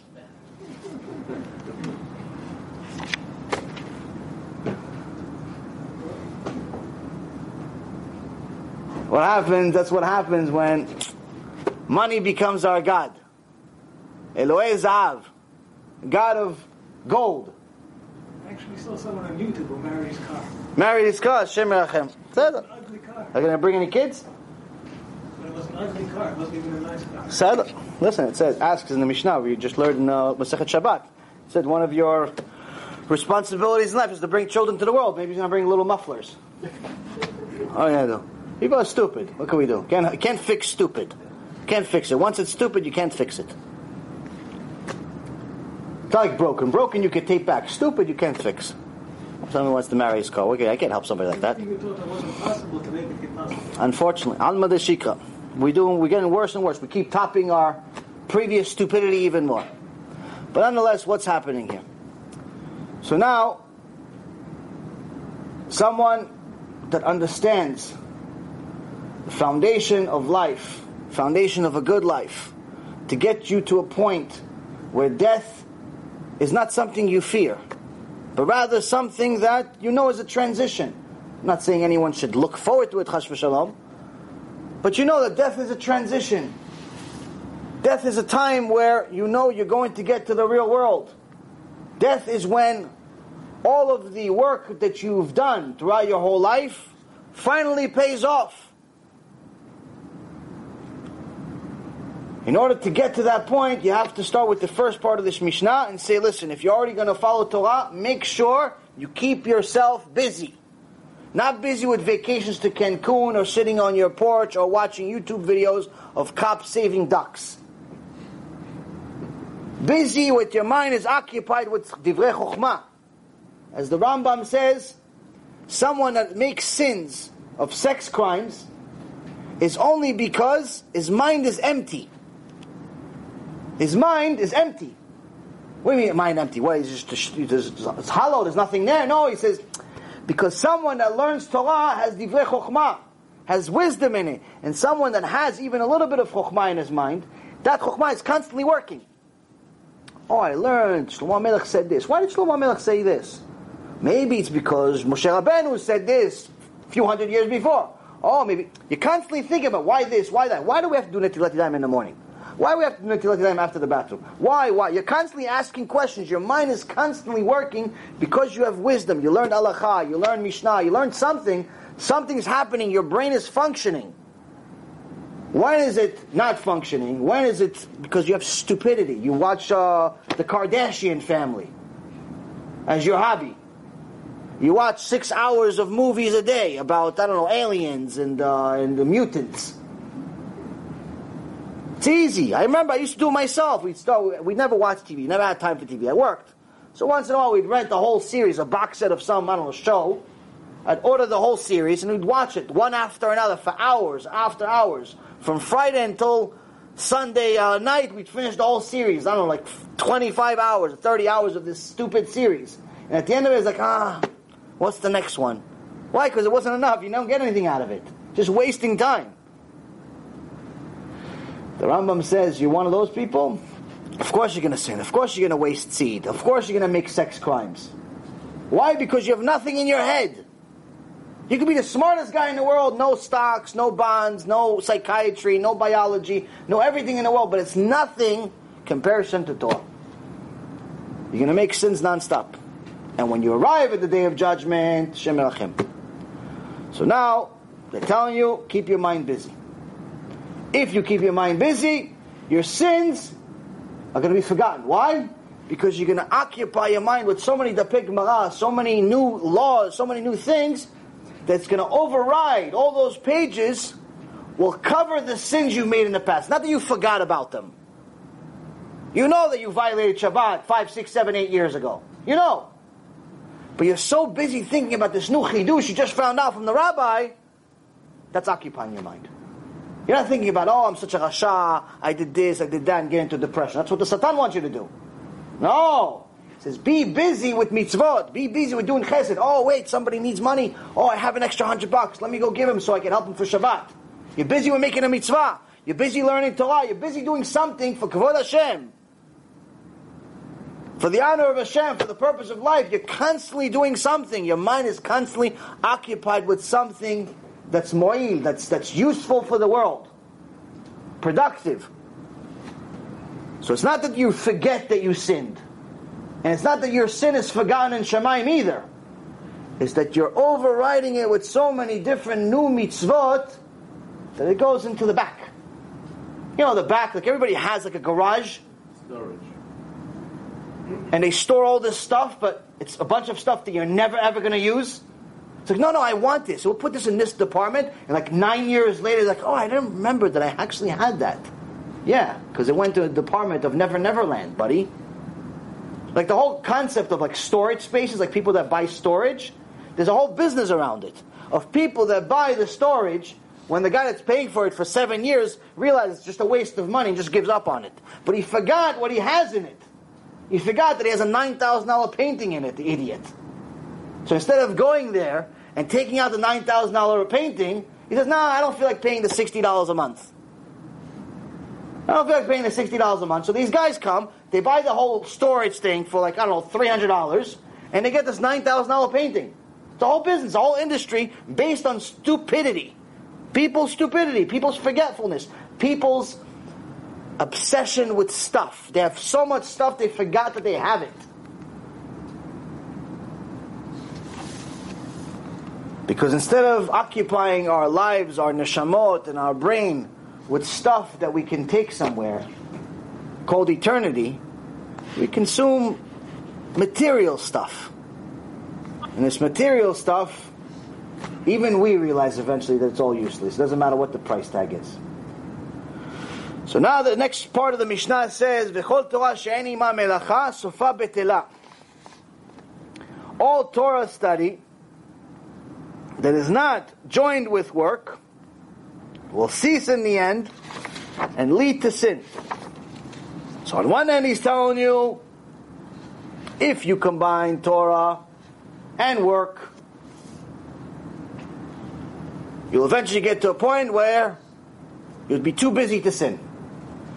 But if you just learn Torah without working, eventually you're going to be a bigger sinner than you were before you start learning Torah. This kind of contradicts some of the things we just said. We just said if somebody learns Torah all day, it's big Talmid Chacham. Rambam calls him Kodesh Kodeshim. So how could it be somebody learns Torah without working is not? He says, no, no, no. We're not referring to the Talmid Chacham here. We're referring to the guy that's just learning a couple hours a day. But that's it. The rest of the day he hangs out. The rest of the day, looks at the beach, watch some TV, maybe some Oprah Winfrey, maybe she's giving away some stuff to people, makes them feel good.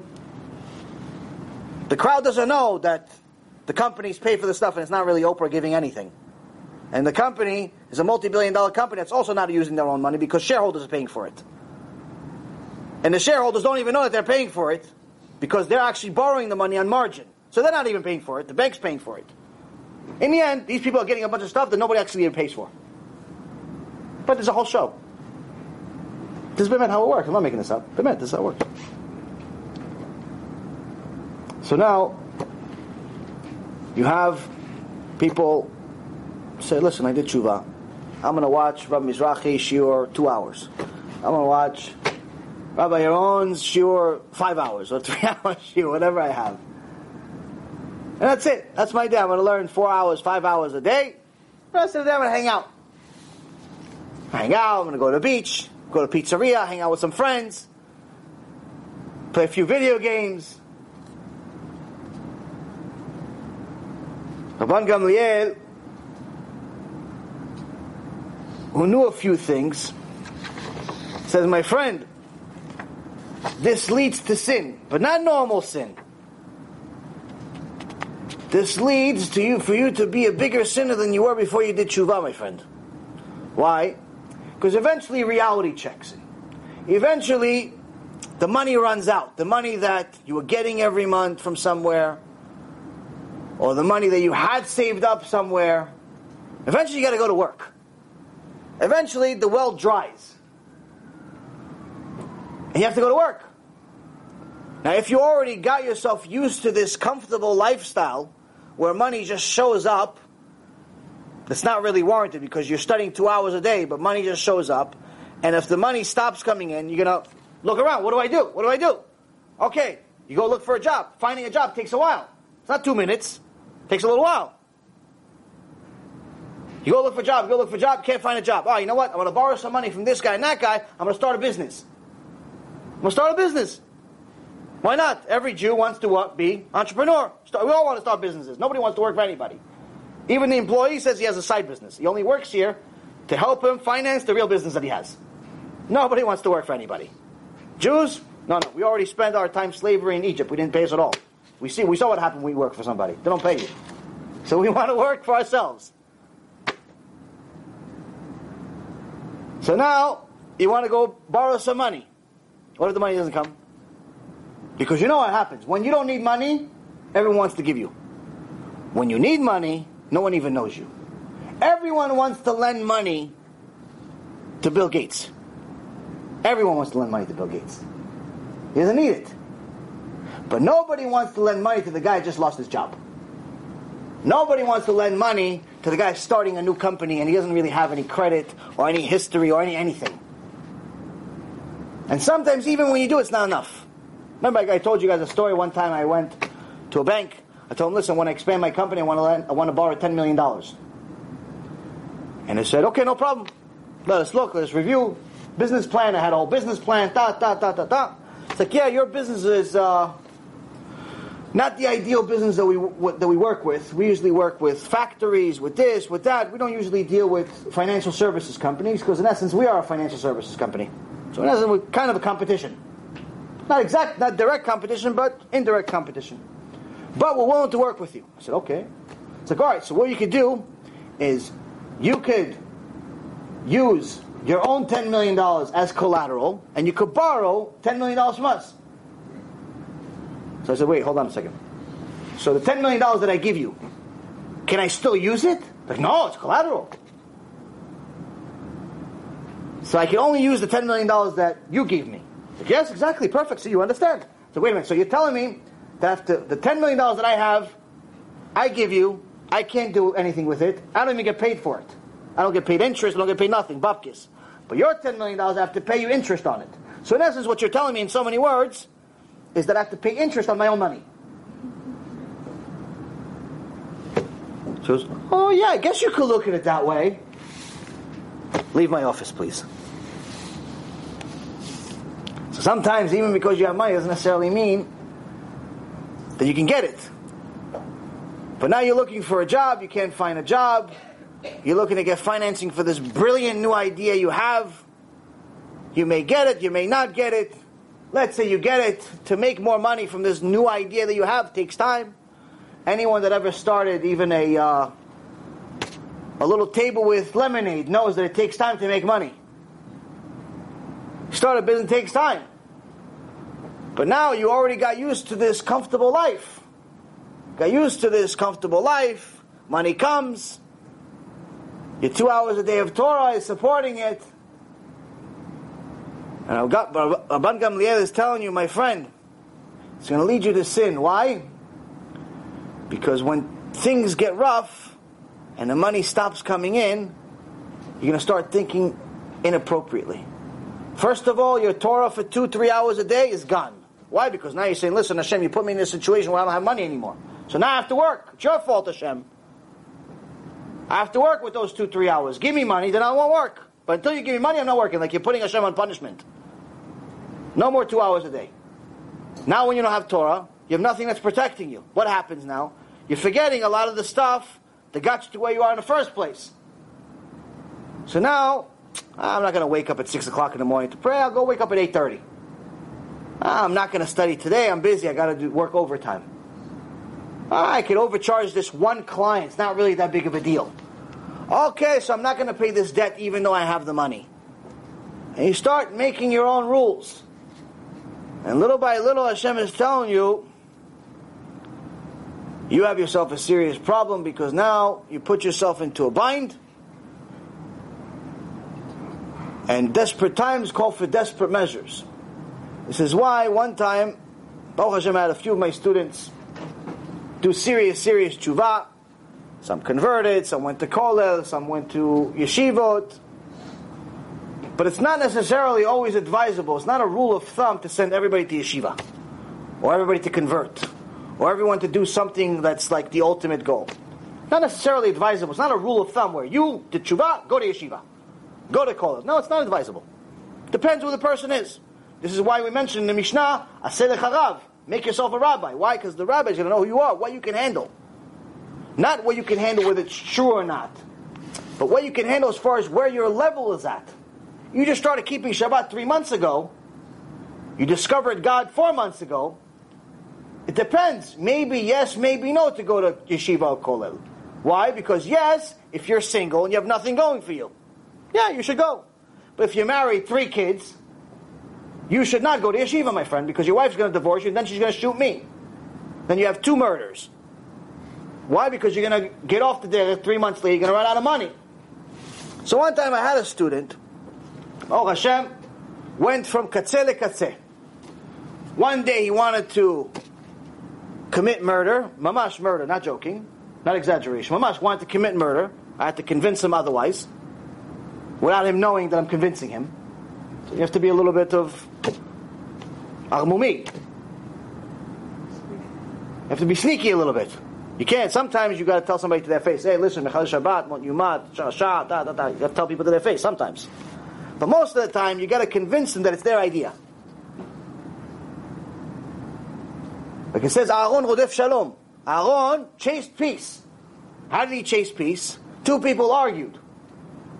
Two people argued, but then he goes to one of them and goes, Ah, oh, you wouldn't believe it. What?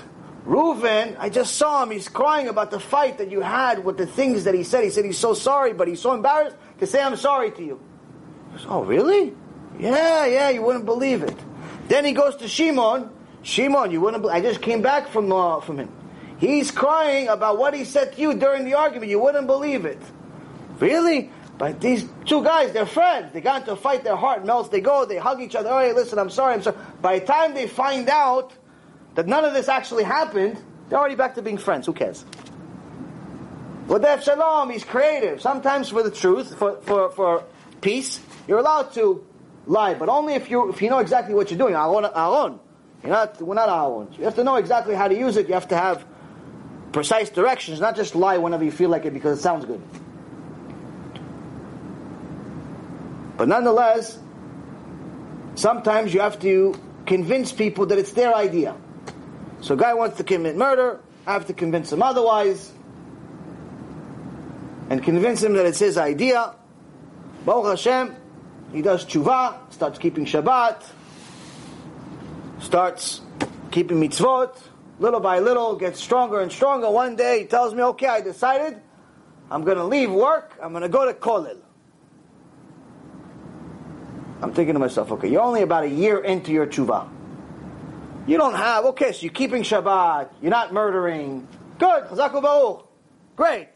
But to have high level emunah, to go be an avrech that makes a thousand dollars a month, it's not easy. You're married, you got two kids, three kids. If you were single, 18, 19, 20, 22 years old, 25 years old, 30 years old, in today's age, everybody's 30 is single. But point is, you're single, you don't have anything, you still live with your mom, fine, go to Kollel. But if you have wife, kids, and everything, and they're waiting for food every day, and your wife is not bringing in uh, any any parnasah or not enough, you, you can't. You can't. You can't tell the guy, no, no, that's the best thing for you to do. Unless the guy is like ultra, ultra strong, and the wife is even stronger, and the kids are stronger. There's little mashiachs running around the house. Yeah, maybe, but it's not a rule of thumb to just send people to kollel. Because you have to have also emunah to go to kollel. In essence, you're starting every month in negative. In America, you get paid approximately thousand dollars a month in kollels. In Israel, you get paid about five hundred. So imagine you have a family, five, six kids. Just the rent is two thousand dollars, eighteen hundred dollars, fifteen hundred dollars. So already in the beginning of the month, you're already in a negative five hundred to thousand dollars. Doesn't include food. Doesn't include electricity. Doesn't include clothing for the kids. Doesn't include anything. Doesn't include even basic needs like toothbrush.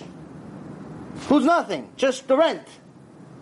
So obviously you have to have emunah of where this money is going to come from, of how. You know, you have to. It's, it's not hard. It's not easy. Plus, you cannot be a person that likes money. If you like money too much, you're never going to survive. Someone that likes money will not survive without money. As a matter of fact, someone that likes money will struggle because of his money for the rest of his life, even if he has a lot of money. Because someone that likes money will never feel like he has enough of it. Because if you think money is good, then you want more. You never have enough. This is why Shlomo Melech said this chidush in uh, last week's uh, shiur, but it's still worth it to mention again. Shlomo HaMelech in Proverbs, Sefer Mishle, talking about who gets divrei chokmah, who gets the wisdom of the Torah, who gets, in essence, eternity on a silver platter. He says, "Bni im tikach amarai, emarai umitzvotai eh, titzfon itach." להקשיב לחוכמה אזניך תטה ליבך לתבונה. My child, if you accept my words and treasure my commandments with yourself, to make your ears attentive to, mis- to wisdom, incline your heart to understanding. For only if you call out to understanding and give forth your voice to discernment. So here he's telling you, if you do what Hashem's will is, if you value it, that's the beginning. But how do you get the Torah? How do you get to a point of actually having this eternity? How do you get to a point of having full emunah? How do you have this? How do you get to a point of mamash feeling like Hashem is with you, not watching you? He's with you. People, a lot of people believe in Hashem. Yeah, Hashem created a monkey believes also in Hashem. You don't have to be a, much more than a monkey to believe in Hashem. Monkey believes in Hashem. You can believe in Hashem. We all know we didn't. This candle didn't come from nothing. Somebody made it before I broke it twice. Somebody put it there. I have to tell that person slicha because I broke their candle, but nonetheless, somebody put it there. It didn't come from nothing. If it did, then it saves myself, you know, ap- apology. But I know somebody made it. This Beit Knesset, somebody built it. This building, somebody built it. The cars on the road, somebody built it. Everything came from somewhere. That somewhere is called Hashem. So you don't have to be a genius to believe in God. But to believe that Hashem is with you. That He's not only watching over you, but He's literally with you all the time. That's to be glued to Hashem. That's emunah and bitachon.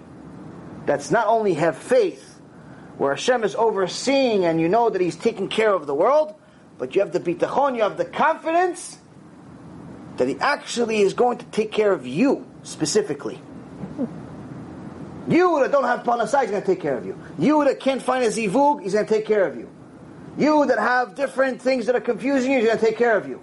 You that have issues with the kids, with the husband, with the this, with the that, He's going to take care of you. How? It's His problem, not yours. You just do your ishtadlut. You do what you have to do. How do you get there? Shlomo tells you. If you seek it as if it were silver, if you search for it as if it were hidden treasures, then you will understand the fear of Hashem and discover the knowledge of God. If you search for it like silver, but also the word for silver also means money. Kesef means silver, also means money. If you chase my Torah, my mitzvot, my kedusha, my honor, you chase all the things that are the foundation of this world. You chase it like you're chasing money, then you'll know the truth, you'll live the truth, and you'll always feel like I'm next to you. I'm with you. But if you chase it like, you know, the play, little playing, you chase for like two seconds, then you like leave. Now nah, I don't feel like chasing anymore. It's too much. I'm tired. It's hot. It's hot outside. I don't feel like chasing. Let's play inside. Chase it like that. You chase it like you're chasing money. You have a future. Problem is that we're chasing money. We're not chasing Hashem. We took that verse just to chase. We forgot the whole verse. It just chase money. Three words. We chase money. We forgot the rest of it. So now, he's telling you here, if you are righteous, you're spending your time learning, then your Torah will help you when it's combined with Avodah, unless you're at a level where you could be a Talmid Chacham. On the other hand, if you're not a Talmid Chacham, and you're also not working, this will get you to a point where you have a serious, serious problem. you're going to fall off. And at one time when, I, when one of my Talmidim told me that he wants to go to a kollel, I advised him against it. Now, someone who doesn't know it would think that I'm a kofer, think that I'm a heretic, telling somebody not to go to the kollel. Go learn Torah. But I knew he can't handle it. Why? He just started doing tshuva, he just was convinced not to commit murder just a little while before that. To go to kollel is a little bit of a push. I'm not joking. I'm not exaggerating. I'm telling you this is a serious sto- sto- true story. It's funny, and it's, I'm saying it in a funny way, but it's mamash. This is the type of stuff you deal with. And uh, I told him no. I told him he shouldn't go. And he did, and he went anyway. Had a lot of serious problems. Why? Because eventually the savings that he had ran out. Okay, now what?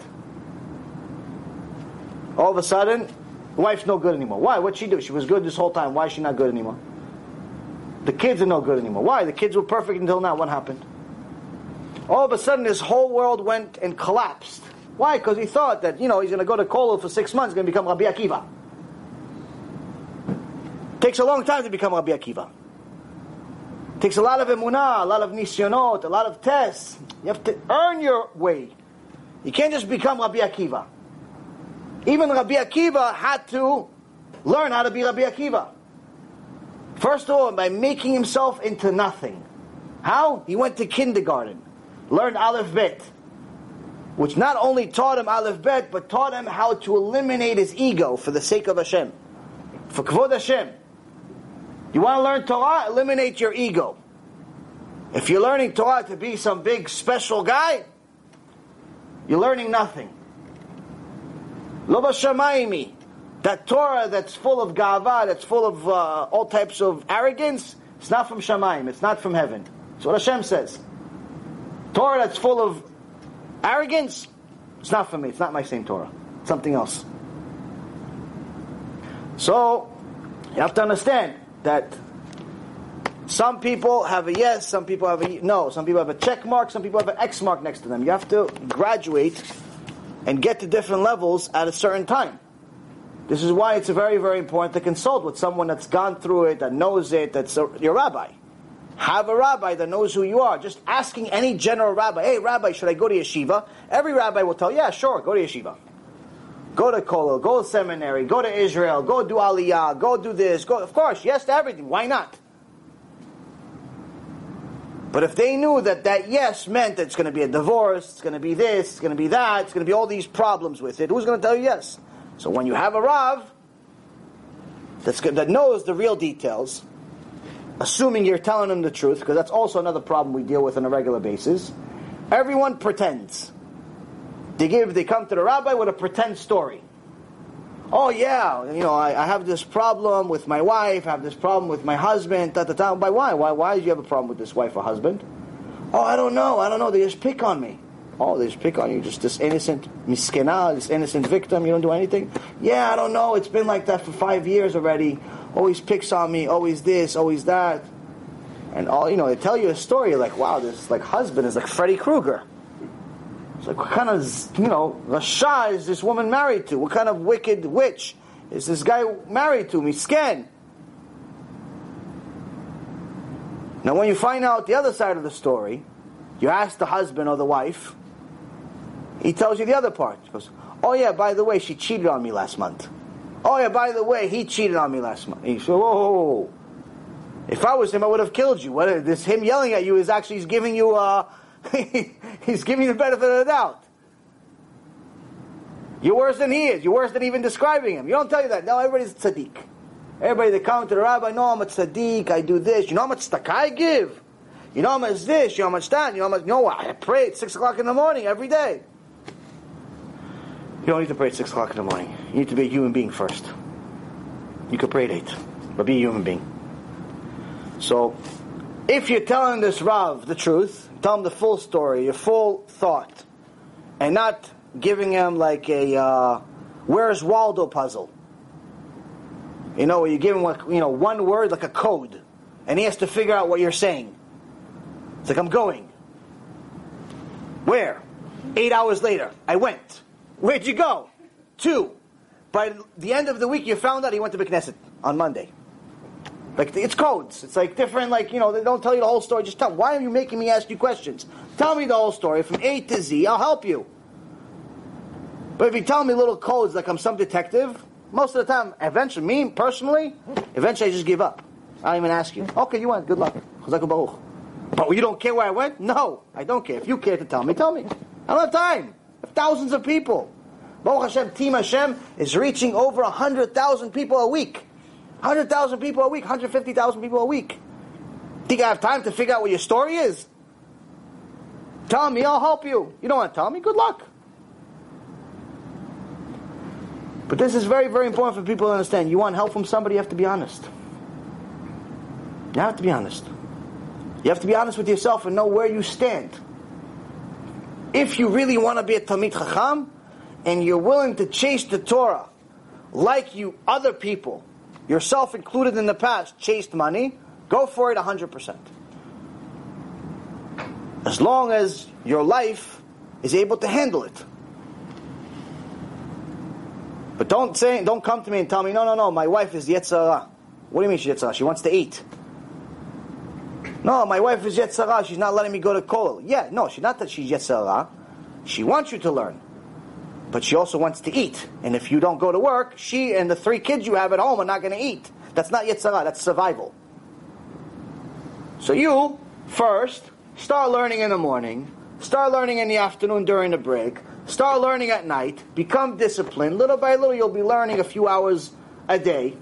Little by little, you'll gain more knowledge. Little by little, you'll gain merit. Little by little, you'll get in siyata dishmaya, help from Hashem, that will give you the ability to learn even more. Why? Because you're chasing Torah like you're chasing money. But if the only way you're going to learn is if you go to Kollel full time and put your family at risk, then what are we doing here? This will lead to sin. Now, this also is referencing to, according to Rabbeinu Yonah, it's not just referencing to the regular traditional people, it's also referencing the people that are engaged in public service, meaning people that are doing kiruv, people that are teaching Torah, people that are trying to get people close to Hashem, people that are rabbis of Keilot. And he says, if you treat your Torah the way this Mishnah expresses it or explains it, you'll be fine. But if not, you'll be in trouble. How so? The continuing, uh, the rest of this Mishnah says, all of those who are engaged in public service, meaning a, a rabbi of a kila or somebody that speaks or anything like that, should exert themselves for the sake of heaven, the Shema, Hashem Shamayim. Meaning, if you're already going to do kiruv, if you're already going to be a rabbi of a kila, if you're going to, you know, give people different advice or everything like that, you have to do it for Hashem. For kvod Hashem, not for your money, not for your pocket, not because you're getting $15,000 a speech. You have to do it for Kvod Hashem. You have to do it for Shamayim. You have to do it for the sake of Hashem, for Hashem, for Hashem's Torah. Not because you're making money from it. Why? The first reason Rabbeinu Yonah says, if you're doing it for Shem Shamayim, you're doing it for the truth, then you're going to help other people do tshuva, forget their sin. Get over their sin, get over the Yetzer Hara, because you're going to have Siyata Dishmaya. Hashem is going to help you. He's going to give you things to say. The right thing to say to the right person at the right time. People tell me all the time, they send me emails or texts, or they tell me, you know, oh, I love your shiurim, I love this, you said this, you said that. I mean, it has nothing to do with me. The only reason why Hashem allowed me to say this for you. Before I said it, I didn't know myself. That's why almost every single email that I start is Baruch Hashem. Because it has nothing to do with me. If you're doing it for Shamayim, you're doing it for Hashem, Hashem will give you the words to say, and by Hashem, you'll help people forget their sins and forget all of their desires in the past. But if not, if you're doing it for money, if you're doing it because you want to get fame and fortune, then it's actually going to create sin. How is it going to create sin? In a few ways. First of all, you could turn yourself into one of these babut. Very easy to become a Baba, which is an outright criminal, that is Chilul Hashem walking. Is people that tell you that they're Mikubalim, they're all these special holy people, and if you donate a thousand dollars to them, they'll give you this special weird water that you just filled up from the fountain, by the way, in this weird little bottle, and your disease will go away. Or if you pay them $15,000, they'll give you a black book that you can't read because it's in Aramaic and no one speaks the language. But that's going to take away your ayin because ayin is the problem. It's not that you violate Shabbat is the problem. Ayin is the problem. And all these liars and thieves that fool people, turning avodat Hashem, turning the servicing of Hashem, turning His Torah into avodah zarah, into idol worship. And who do they do it with? They do it with fools, naive people, people usually that are secular, that don't keep anything.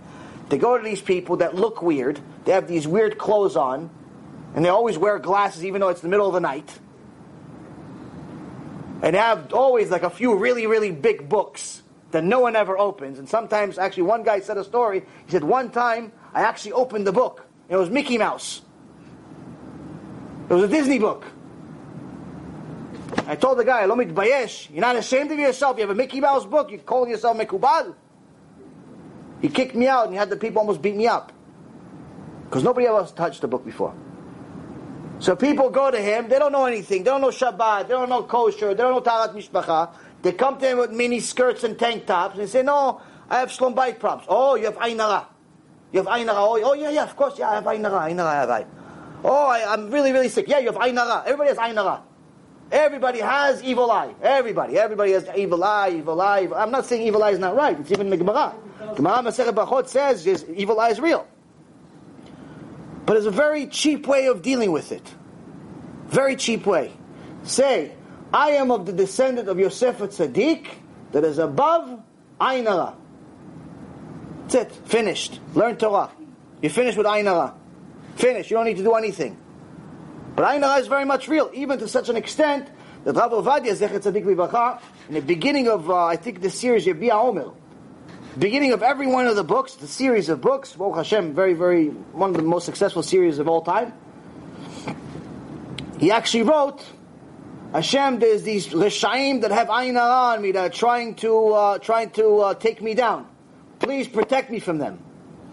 It's very much real. It's not like, Ayin is not false. But it's assuming you keep all the mitzvot. If you're not keeping Shabbat, Ayin is the least of your problems. If you're married, intermarried, Ayin is the least of your problems. If you're not modest, Ayin is the least of your problems. It doesn't matter to you because Hashem considers someone that's not Mechalesh Shabbat, He considers their prayer disgusting. To'avat Hashem. You think that book, the Disney book the guy's giving you that you're not going to read anyway, is, uh, is going to help you? Keep Shabbat. Keep kosher. Keep something. So now what happens? People that are wicked, that have their God is money, they turn themselves into these weird looking babas and they take advantage of people. And there's one poor woman, a few months ago, I heard about this story from Rabbi Zichon. He tells me this poor lady went, doesn't know anything. The woman is mamash, half naked all the time. Doesn't matter if it's summer, if it's winter, it's, it doesn't matter. New York, LA, doesn't make a difference. The woman, mamash, doesn't know, doesn't know that you're supposed to put clothes on. She thinks her and a giraffe almost the same thing. Mamash no clothes on, no Shabbat, no kosher, no ta- nothing. But she had a few difficulties. Uh, whatever the difficulties were, she went to this Mekubal. Mekubal in Brooklyn. Everybody knows this Mekubal in Brooklyn. He tells her, yeah, you have Ayin. Buy this book, and everything's going to be okay. She bought the book for $15,000. $15,000 for a book. Oh, I would told the guy, listen, do me a favor. How about you keep the book? I'll just take it to Staples, make a few copies. You keep the money. I'll pay you 500 bucks for the copies. $15,000 for the book. She thinks that's going to solve our problems.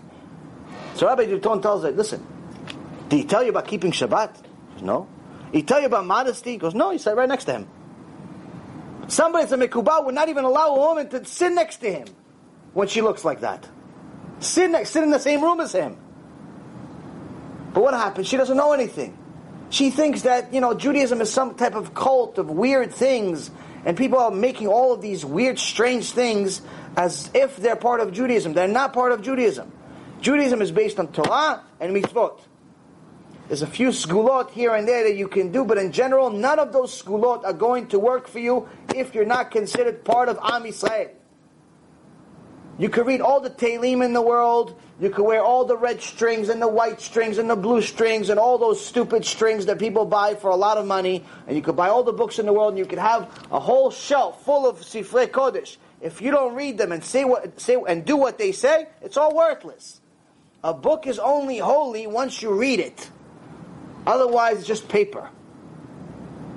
But people are turning Judaism into some form of idol worship where they say, no, no, no, I'm going to read Tehillim six times a week. I'm going to read this Tehillim and that Tehillim and that Tehillim and everything's going to be fine. Okay, what about Shabbat? What about family purity? What about working on your midot, your character traits? What about kosher? What about all those other, you know, basic level Judaism, Judaism 101? What about that? No? Just the Tehillim is going to save you? Where does it say that? What source says that? Who said that? Nonsense. So first and foremost, you have to understand, none of those sgulot, whether they're real or not real, and many of them are not real, by the way. Many of them have no source in the Torah. If it doesn't have source in the Torah, it's nonsense. Whatever sgula you're going to have, first of all, if you're ever going to do it, you should only do it after you're already fulfilling the entire Torah, where you're comfortable with everything that you know. Maybe you don't know the entire Torah, but everything that you know, you're already doing. That's number one. Number two, there's a source for this gula. It's not like you heard from this guy who heard from this guy who said that Rabbi Nachman said it, or that uh, Relvavitch said it, or some other guy said it. No, you have a source. There's a source. It's somewhere in the Torah, somewhere in the Gemara, somewhere in the Zohar. Somewhere, somewhere. Not like you heard. Even the things that they say about Rabbi Nachman, or they say about the, the Arizal, all these things, a lot of the things are not real. Like they say that uh, Rabbi Nachman said, that uh, anyone that wears the uh, you know payas and you know has the whole uh, uniform of the Hasidim, he's gonna take him out of Gehenom. The problem is they forgot the rest of what he said. What was the rest of what he says? Only if he follows the entire Shulchan Aruch.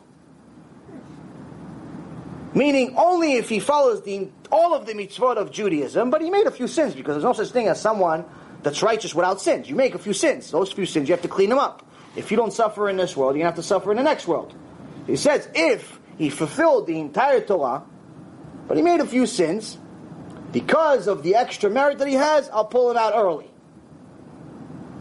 That has something in it. But to say that just because you have some payas, you're not going to go to Gehenom, and what re- what he really said is a pretty far distance.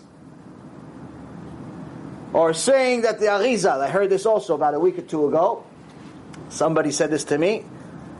Um, she says that, uh, yeah, this guy told me that whoever goes to the uh, mikveh of the Arizal, which is freezing cold, is going to Gan Eden. Not going to be in Gehenom. Because he's going to do tshuva. What did Arizal really say? What did he actually really say? If you go to my mikveh and you follow the entire Shulchan Aruch, then I'll give you the iruim, meaning the inclination, the feeling, the desire to do full tshuva. I'll give you the desire to do full tshuva. But desire to do full tshuva and getting out of Gehenom and going to Gan Eden guaranteed is it's a big, pretty long distance. It's from here to Mars back 50 times. So that's the thing. People are making up things. Also, last but not least, these red strings. These red strings. I've talked about this in the past, but for some reason people still wear them. People wear them for a year, two years. Oh, I've been showering with it for three years. People don't understand. The, the only source in the Torah that talks about red strings is when it talks about idol worship. That's where the idol worship is. If you talk about Judaism with strings, it's white. It's not red. And even the ones that maybe or maybe not mention red strings, it's in Kabbalah. Which most people don't even understand, let alone do. So it's more likely connected to idol worship than it is connected to Judaism. So people are, mamash, before you do any of these things, you have to ask somebody who knows. You have to verify. Don't just be a, you know, some fool, naive person just thinks just because you're wearing a string, everything's going to be okay, or just because you spent fifteen thousand dollars on a book, everything's going to be okay. You have to follow what Torah says. It's not a, it's not a uh, get rich quick scheme. It takes time. So now, Rabban Gamliel is telling you here, even if you're one of those people that teaches other people, don't put yourself in a situation that's not good. Meaning, don't put yourself in a situation where you're trying to make money out of this Torah. Because if you're trying to make money out of this Torah, if you're trying, if you're turning this Torah that you learned into a business where that's your primary goal, you're only going to go give a lecture because they're paying you, not because you're helping them do tshuva, not because you even care if they do tshuva. You're not going to do the Shabbaton because hopefully you're going to save a few marriages. You're doing a Shabbaton because they're going to pay you fifteen, twenty thousand dollars. You wrote a book, you want a few people to buy it, you want this, you're trying to make money out of your Torah. Then Rabbeinu Yonah says, then you're going to end up accepting gifts from the wicked people.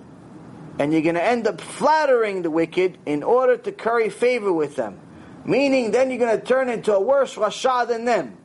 Why? Because what are you going to do? You're going to sell your soul for money. You're going to start accepting money from wicked people, but call them tzaddikim. Yeah, tzaddik, tzaddik. You give tzedakah fifteen thousand dollars. Doesn't matter. You murdered eighteen people this week. Chazak u'Baruch. You, you, you financed our building. Chazak u'Baruch. We have a family of tzaddikim. What tzaddikim? This guy's a rasha. Rasha merusha. He has a pornographic company. He has, uh, you know, clubs. He has this. He causes Am Yisrael to sin. You call him a tzaddik.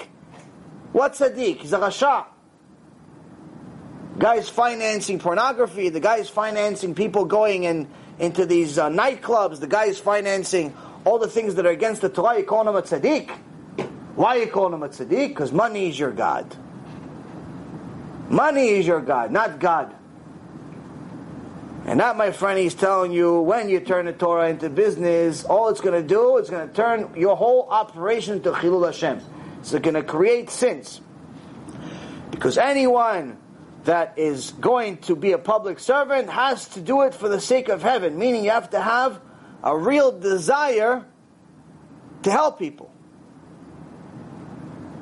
If you're doing it for the sake of heaven, if you're doing it for Kvod Hashem, you're doing it for the honor of Hashem, for the fulfillment of the Torah, then you're going to have, then the merit of the merit of their ancestors will assist them, and their righteousness will endure forever. Meaning, if you're really doing it for Shema, you're doing it really for Shamayim, then any success you're going to have, you're going to have success. You're going to say the right thing at the right time. You're going to say the right thing to the right person. You're not going to say the wrong thing to the wrong person, and so on and so forth. But by the way, don't think it's your merit. It's not your merit. It's their merit.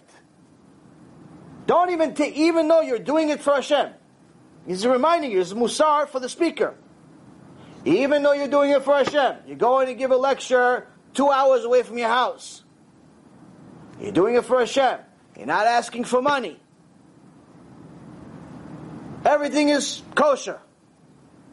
The fact that Hashem gives you the things to say, the fact that people will do tshuva, the fact that people will start getting stronger and closer to Hashem, it has nothing to do with you.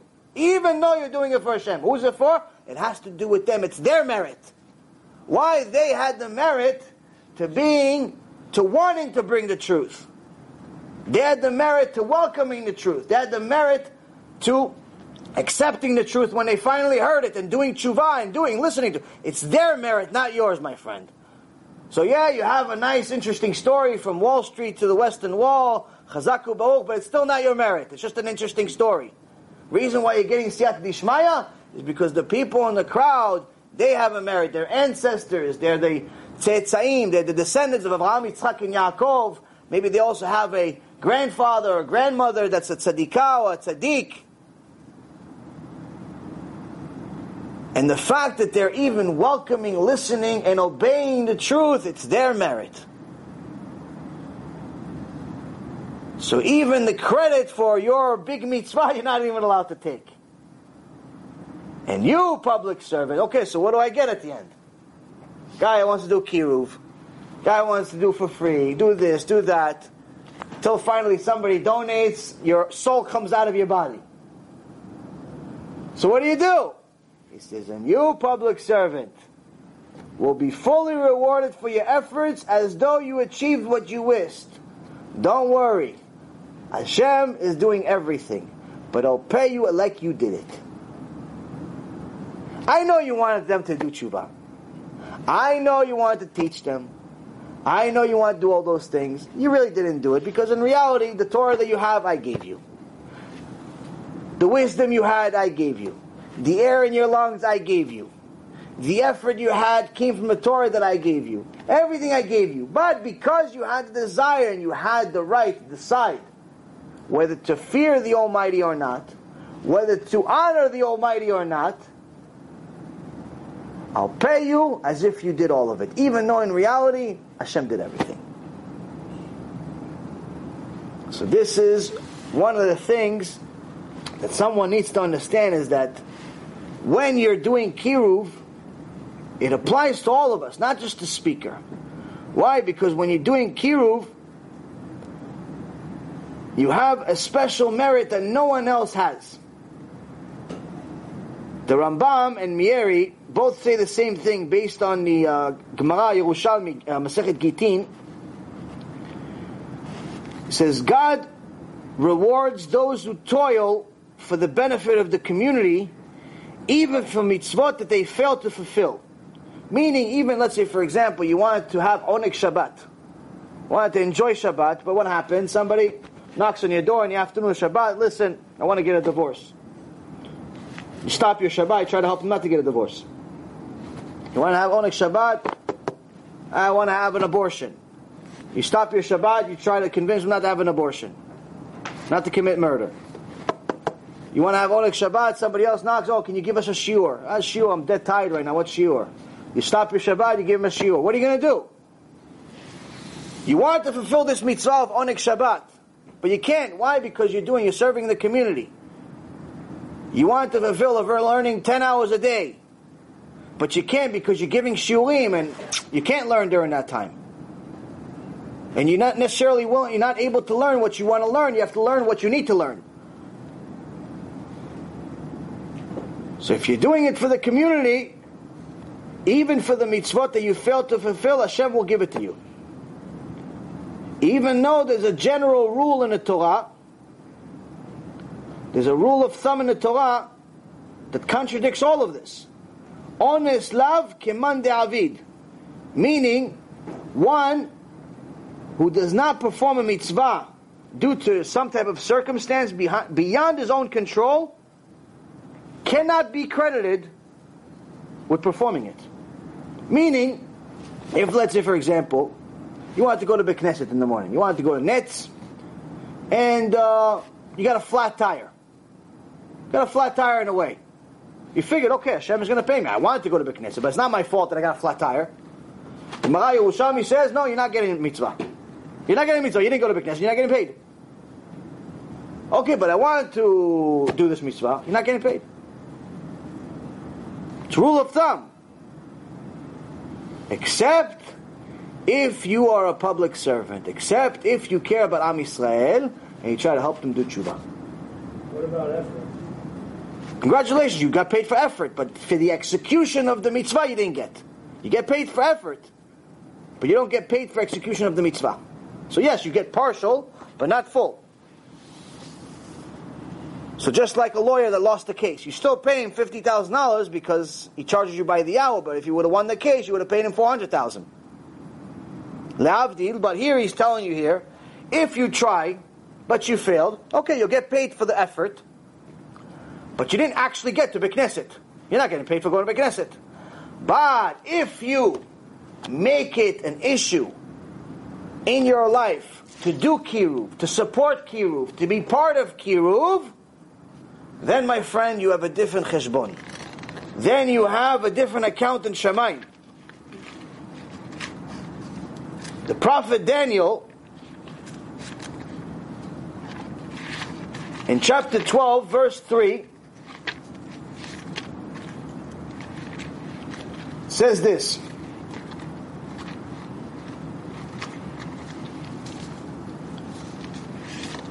והמשכילים יזהירו כזוהר הרקיע ומצדיקי הרבים ככוכבים לעולם ועד. The wise will shine like the radiance of the firmament, and those who teach righteousness to the multitudes will shine like the stars forever and ever. If you are a righteous person, you learn Torah, and you are Talmid Chacham, you're going to shine, BeEzrat Hashem, you get to Olam Haba, after we finish our job in this world, you shine like the heavens. But if you teach righteousness, you help other people do tshuva, you give them a CD, you teach them, you bring them over to your Shabbat to help them out in any way you can, you bring them to a shiur. If you're involved constantly with doing Q, five minutes a day, a half hour a day, an hour a day, whatever you can do, but it's on a regular basis, You will shine like the stars forever and ever. Why is the stars? Because the stars are higher than the heavens. You'll be separate amongst all. You'll be separated from everyone else to such an extent that you cannot even compare a person that's involved in Zikuya Rabim to the rest of the world. In Gemara Masechet Baba Batra, page 9a, the sages say the one that inspires others to do good and to fulfill their duties has even a greater merit than one who does the same good on his own resources. Meaning, even if you're righteous, you learn Torah, you do this, you write a book, you you know you, you write your own little journal, everything else. Okay, chazak u'baruch. But helping one guy at Shabbat, tefillin, and watching his bleed to his life on a permanent basis, different world. Different level. It's much more valuable than you doing the mitzvah yourself even. Why? The Magid from Konitz, from Koznitz, said, what is this like? Why is it such a big deal for Hashem that one Jew helps another Jew do tshuva. He says the king certainly derives more pleasure from something done for his child than from something done for his own behalf. So one that's involved with the community for the sake of heaven is thereby taking care of the kid of the king's children. So for example, if you have a king and you say, okay, listen, it's the king's birthday. King's birthday. So, you know, the king already has everything. Okay, you're going to buy him a present. You're going to buy him, I don't know, tickets to some show. You're going to buy him a Gemara. You're going to buy him something nice. You're going to do something nice, throw him a party. But he already has everything. Whatever, you're going to do it for the kavod. He's going to say thank you. But if you save this child from murderers, rapists, and pedophiles, and bring him back home, you, my friend, might as well already become the next king. That's how much he loves you. Because you just saved his kid. Now, you don't have to necessarily be a professional speaker to do this. If you could speak, speak. If you can't speak, then do everything you can to get involved with it.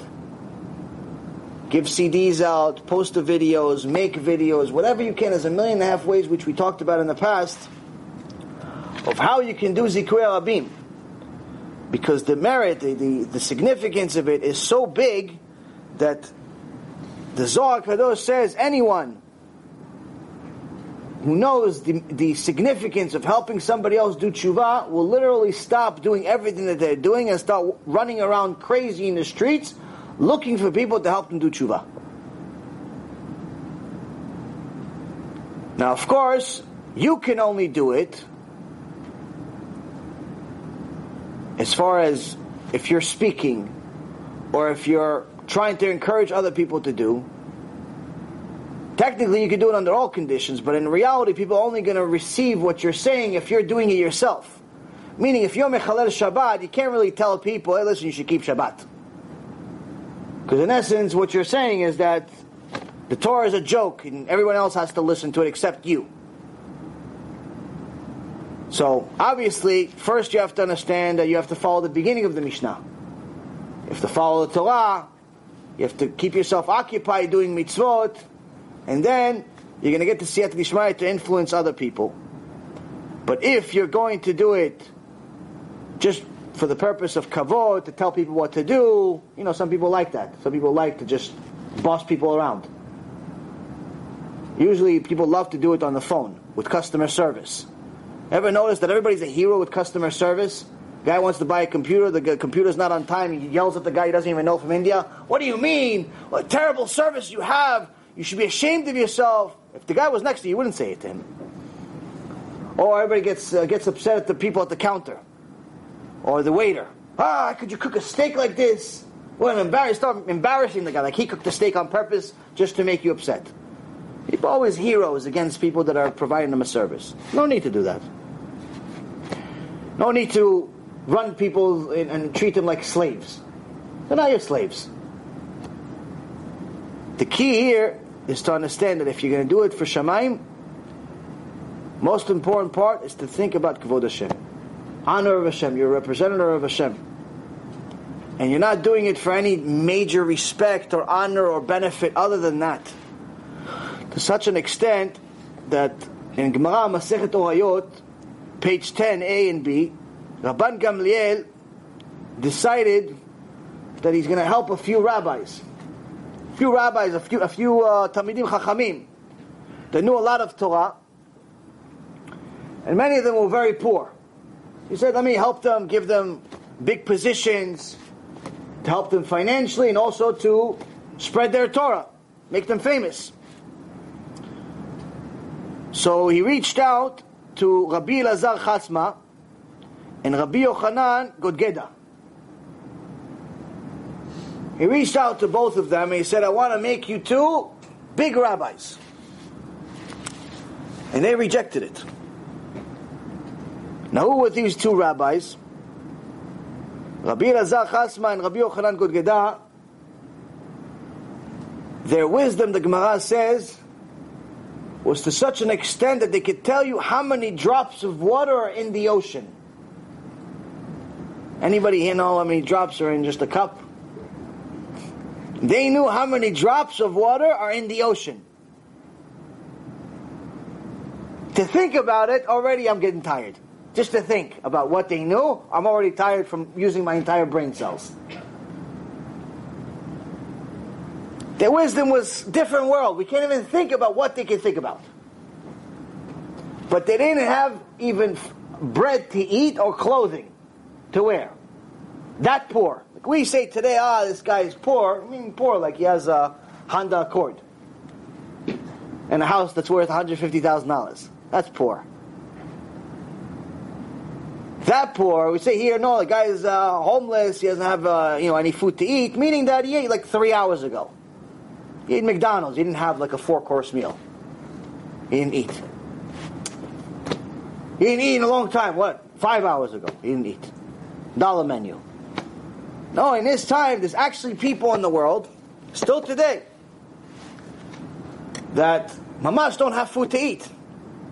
A lot of these tzaddikim have this extra nisayon, extra test in life of poverty, which is mamash unbelievable. It's already difficult enough to learn Torah, but they're at such a high level that Hashem even increases their test by giving them an additional test of parnasah, but also giving the rest of us an opportunity to have the merit of helping them of fulfilling the mitzvah, the Rambam said, or financing them, like the person I talked about in a couple of lectures. I said there's a huge Talmid Chacham in Yerushalayim. There's several of them. There's one particular guy that we've been trying to help, Baruch Hashem. Mamash got to a point where they shut off his electricity. His daughter was walking around the street with ripped clothes. And his wife got into such a depression she doesn't want to leave the house. And this guy is such a Talmid Chacham that my Rav, which is like I don't know, his wisdom is, uh, I don't know, he was born in the wrong generation. He's something special, something much special. He calls him a Gaon. He says, this guy's a Gaon. Genius. So this guy is such a high level, but he doesn't have food to eat. So next actually, Baruch Hashem, somebody, you know, a few people have chipped in and they're trying to help. We're trying to send him some money. But it exists. But even then, it's not the same level as these two rabbis. Why? Because here he's saying they didn't even have clothes to wear. They had to stay at home because they had only one thing to wear, and you know, if you wear different things all the time, you go out and about, you ruin it. And even have bread to eat. And still, Rabban Gamliel is offering them a job where they're going to make a lot of money. They're going to make a lot of money. Be a rabbi. You learn Torah your whole life. You know how many drops of water in the ocean. Use this Torah to teach Am Yisrael. They say, no, no, no, we don't want the job.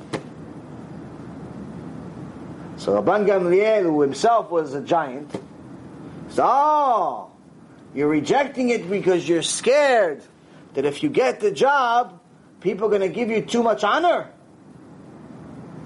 That your Kvod Hashem is going to go down. That you're going to get too much respect from the public. And that may create gava in your heart. You're going to you know, have arrogance. Not to worry.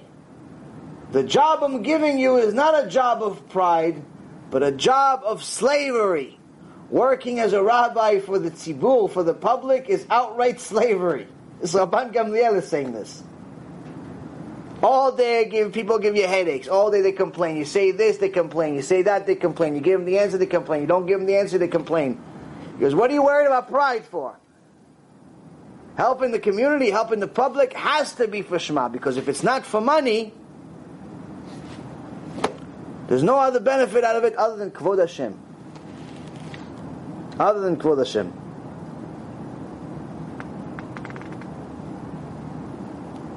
So in Gemara, to finish it off,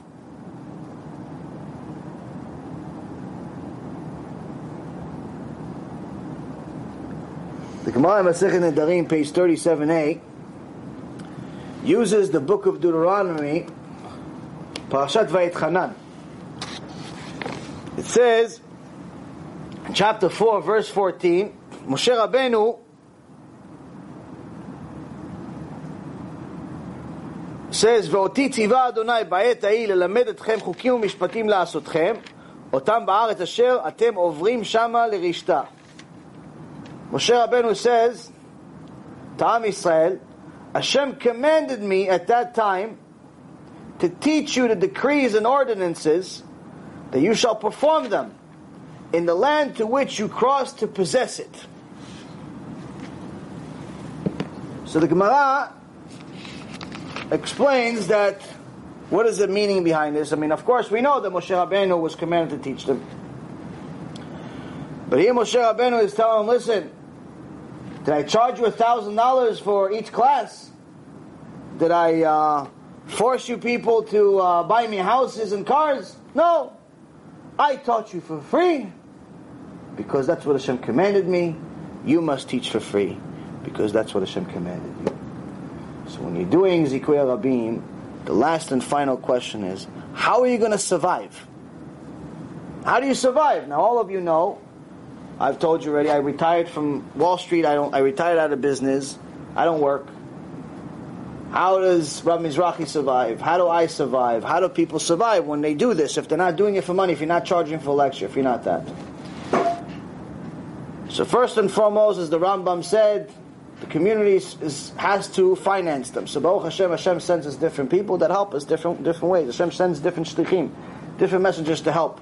People that understand this mitzvah, they fulfill it. But on the other hand, it said don't do it for money. Didn't mean don't do it for money, meaning that you're not allowed to eat. It meant that if you're spending your entire time doing kiruv, and you're going to use the money for kiruv, then every single thing that you do is a mitzvah. But if you're doing it, if you're developing relationships with reshaim, with different wicked people, and you're telling them that tzaddikim, even though they're violating the Torah left and right, but you're only saying they're tzaddikim because they're going to donate $100,000. They're going to donate $10,000. They're going to build you a new kitchen. You know, you're developing a relationship. He goes, oh no, this guy, yeah, he's going to be building a new kitchen. I'm going to tell him he's a tzaddik. This guy is going to do the remodeling of the of the uh, living room. I'm going to call him a tzaddik too. This guy, oh yeah, he's going to give me a discount on the car that I want. That guy's going to pay for the discount. And you develop relationships with people just for money purposes. That's not mitzvah, it's avirah, it's a sin. But if you actually are going to use this money, use tzedakah, for the purpose of rebuking those people, there's no problem with it. Meaning, if you get tzedakah and it causes you to not rebuke people, then like the Chidah says, the day that the uh, Torah went bankrupt is when the rich people started giving money to rabbis, which increased Chilul Hashem, and no one was able to rebuke them. Meaning, the rich people started giving money to rabbis, and the rabbis became scared of telling them, listen, you're making sins. So what happened? So these rich people started running the show. They started becoming the board of directors at shuls. They started telling the rabbi, listen, you can't say this, you can't say that, you can't bring this guy, you can't bring that guy. They started running the show. So what happens? Chilul Hashem increased, and no one was able to tell them anything. So Chidah says that's when the Torah declared bankruptcy. Meaning, no one's there to rebuke them. Because they're not using the money for Kvod Hashem. They're using the money to build bigger synagogues. They're using money to build bigger houses for themselves, bigger kitchens, bigger this, bigger that. But not one person did tshuva in their Knesset in 25 years. But if you're going to get money from the public in order for you to rebuke them and remind them, listen, you're already giving donations, and that means you know the truth. If you know the truth, that means you have to follow the truth. And you're obviously helping those very same people do tshuva and use that money to help other people do tshuva. The Rambam calls you Kodesh Kodeshim. So each and every single one of you has an opportunity to be involved in this in one way or another. If you're able to speak, you have speaking skills, get yourself a group of people. Get three, four, five, ten people, fifty people. As you can see, not every shiur has a lot of people. Sometimes I have shiurs in uh, New York, 40, 50, 60 people. Sometimes it's 500 people. Sometimes, yeah, I have three people. It doesn't make a difference. Why? Because it goes on the internet. Once you go on the internet, Baruch Hashem, you have the Siyat Hashem will send it in different places. People from Australia, people from Middle East, people from Africa, people from uh, all over the U.S., Canada, anywhere you want. Six continents. Six continents we've been in already. Either they have CDs or they watch videos. Even I think Tahiti has CDs. It's unbelievable. You put it on YouTube, you get the people. And Baruch Hashem, we have different people that are volunteering their time, they're helping us make movies to, to appeal to people and uh, uh, about Torah, or they're helping us with uh, different types of videos, uh, publicizing the Torah on the internet. Baruch Hashem, it's one tzaddik. Joined the team just uh, yesterday or the day before. He's in the advertising business, and he says, "Listen, the Kiruv movie you made, the 14-minute movie, he says it really touched me. I want to budget it. I want to spend money to get this movie to hit at least one million people. Whatever it costs, I'll do it." And he's going to, Baruch Hashem, he's going to run this uh, video and perhaps a few other ones to get this video in front of many, many more people, which costs money. It's not always free. To get it, Baruch Hashem, we're doing it for free. We're, we're getting a certain amount of people, but he wants to get it to many, many more people, much, much faster, which requires money. But that's the Ishtadlut. Each one of you can have a share in the world to come, not only through your own marriage, but also through getting other people to do it. You have CDs, sponsor CDs. You can't sponsor CDs, I'll give them to you for free, give them out to people. But don't take 500 CDs, 300 CDs, 100 CDs, or even 50 CDs if they're just going to sit in your car for five years.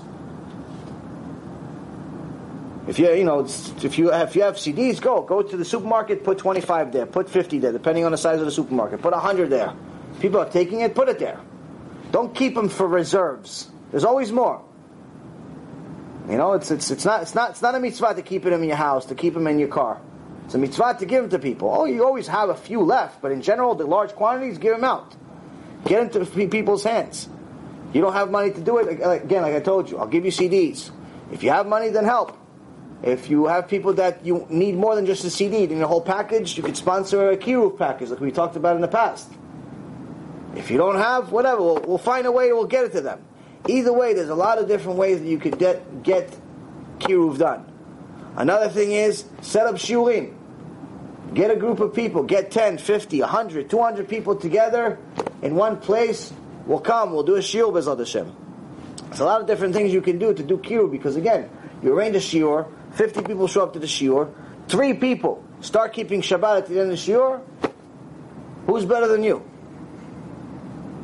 And that's the thing, it's, it's easy, it's easy mitzvot. The problem is that every one of us got used to the giant diamonds that are walking around us that we think is just glass. So nobody's picking it up. There's a bunch of diamonds to pick up everywhere. There's a bunch of Jews that don't know anything. You just show them one CD, one video, one lecture, they'll start keeping Shabbat because in generally most Jews are not not keeping it on purpose. They're not keeping it because they don't know. But get it to them. But don't get to a point where it's making you fall. Meaning, don't go to the clubs to go find Baalei Tshuva. You're not at that level. Don't go to the club say, no, no, I'm going to go find all these people, all this uh, Israeli party for Hanukkah. I'm going to go there and I give them CDs in the club. We're not at that level. There was a rabbi that's at that level. We're not at his level. We have to do simple. Give CDs, give lectures, arrange lectures in normal places. Don't make a sin in order to make a mitzvah. Because remember, we have to listen to this whole Mishnah complete. We have to make sure that our mind is constantly occupied with mitzvot, constantly occupied with Torah. We're constantly chasing off the Yetzer Hara with our Torah. We're constantly chasing the mitzvot. And little by little, we're earning our way to Olam Haba that looks good. Any questions? I know as soon as I turn off the tape, there's at least 500 questions. So, Baruch Adonai Leolam, Amen ve'Amen.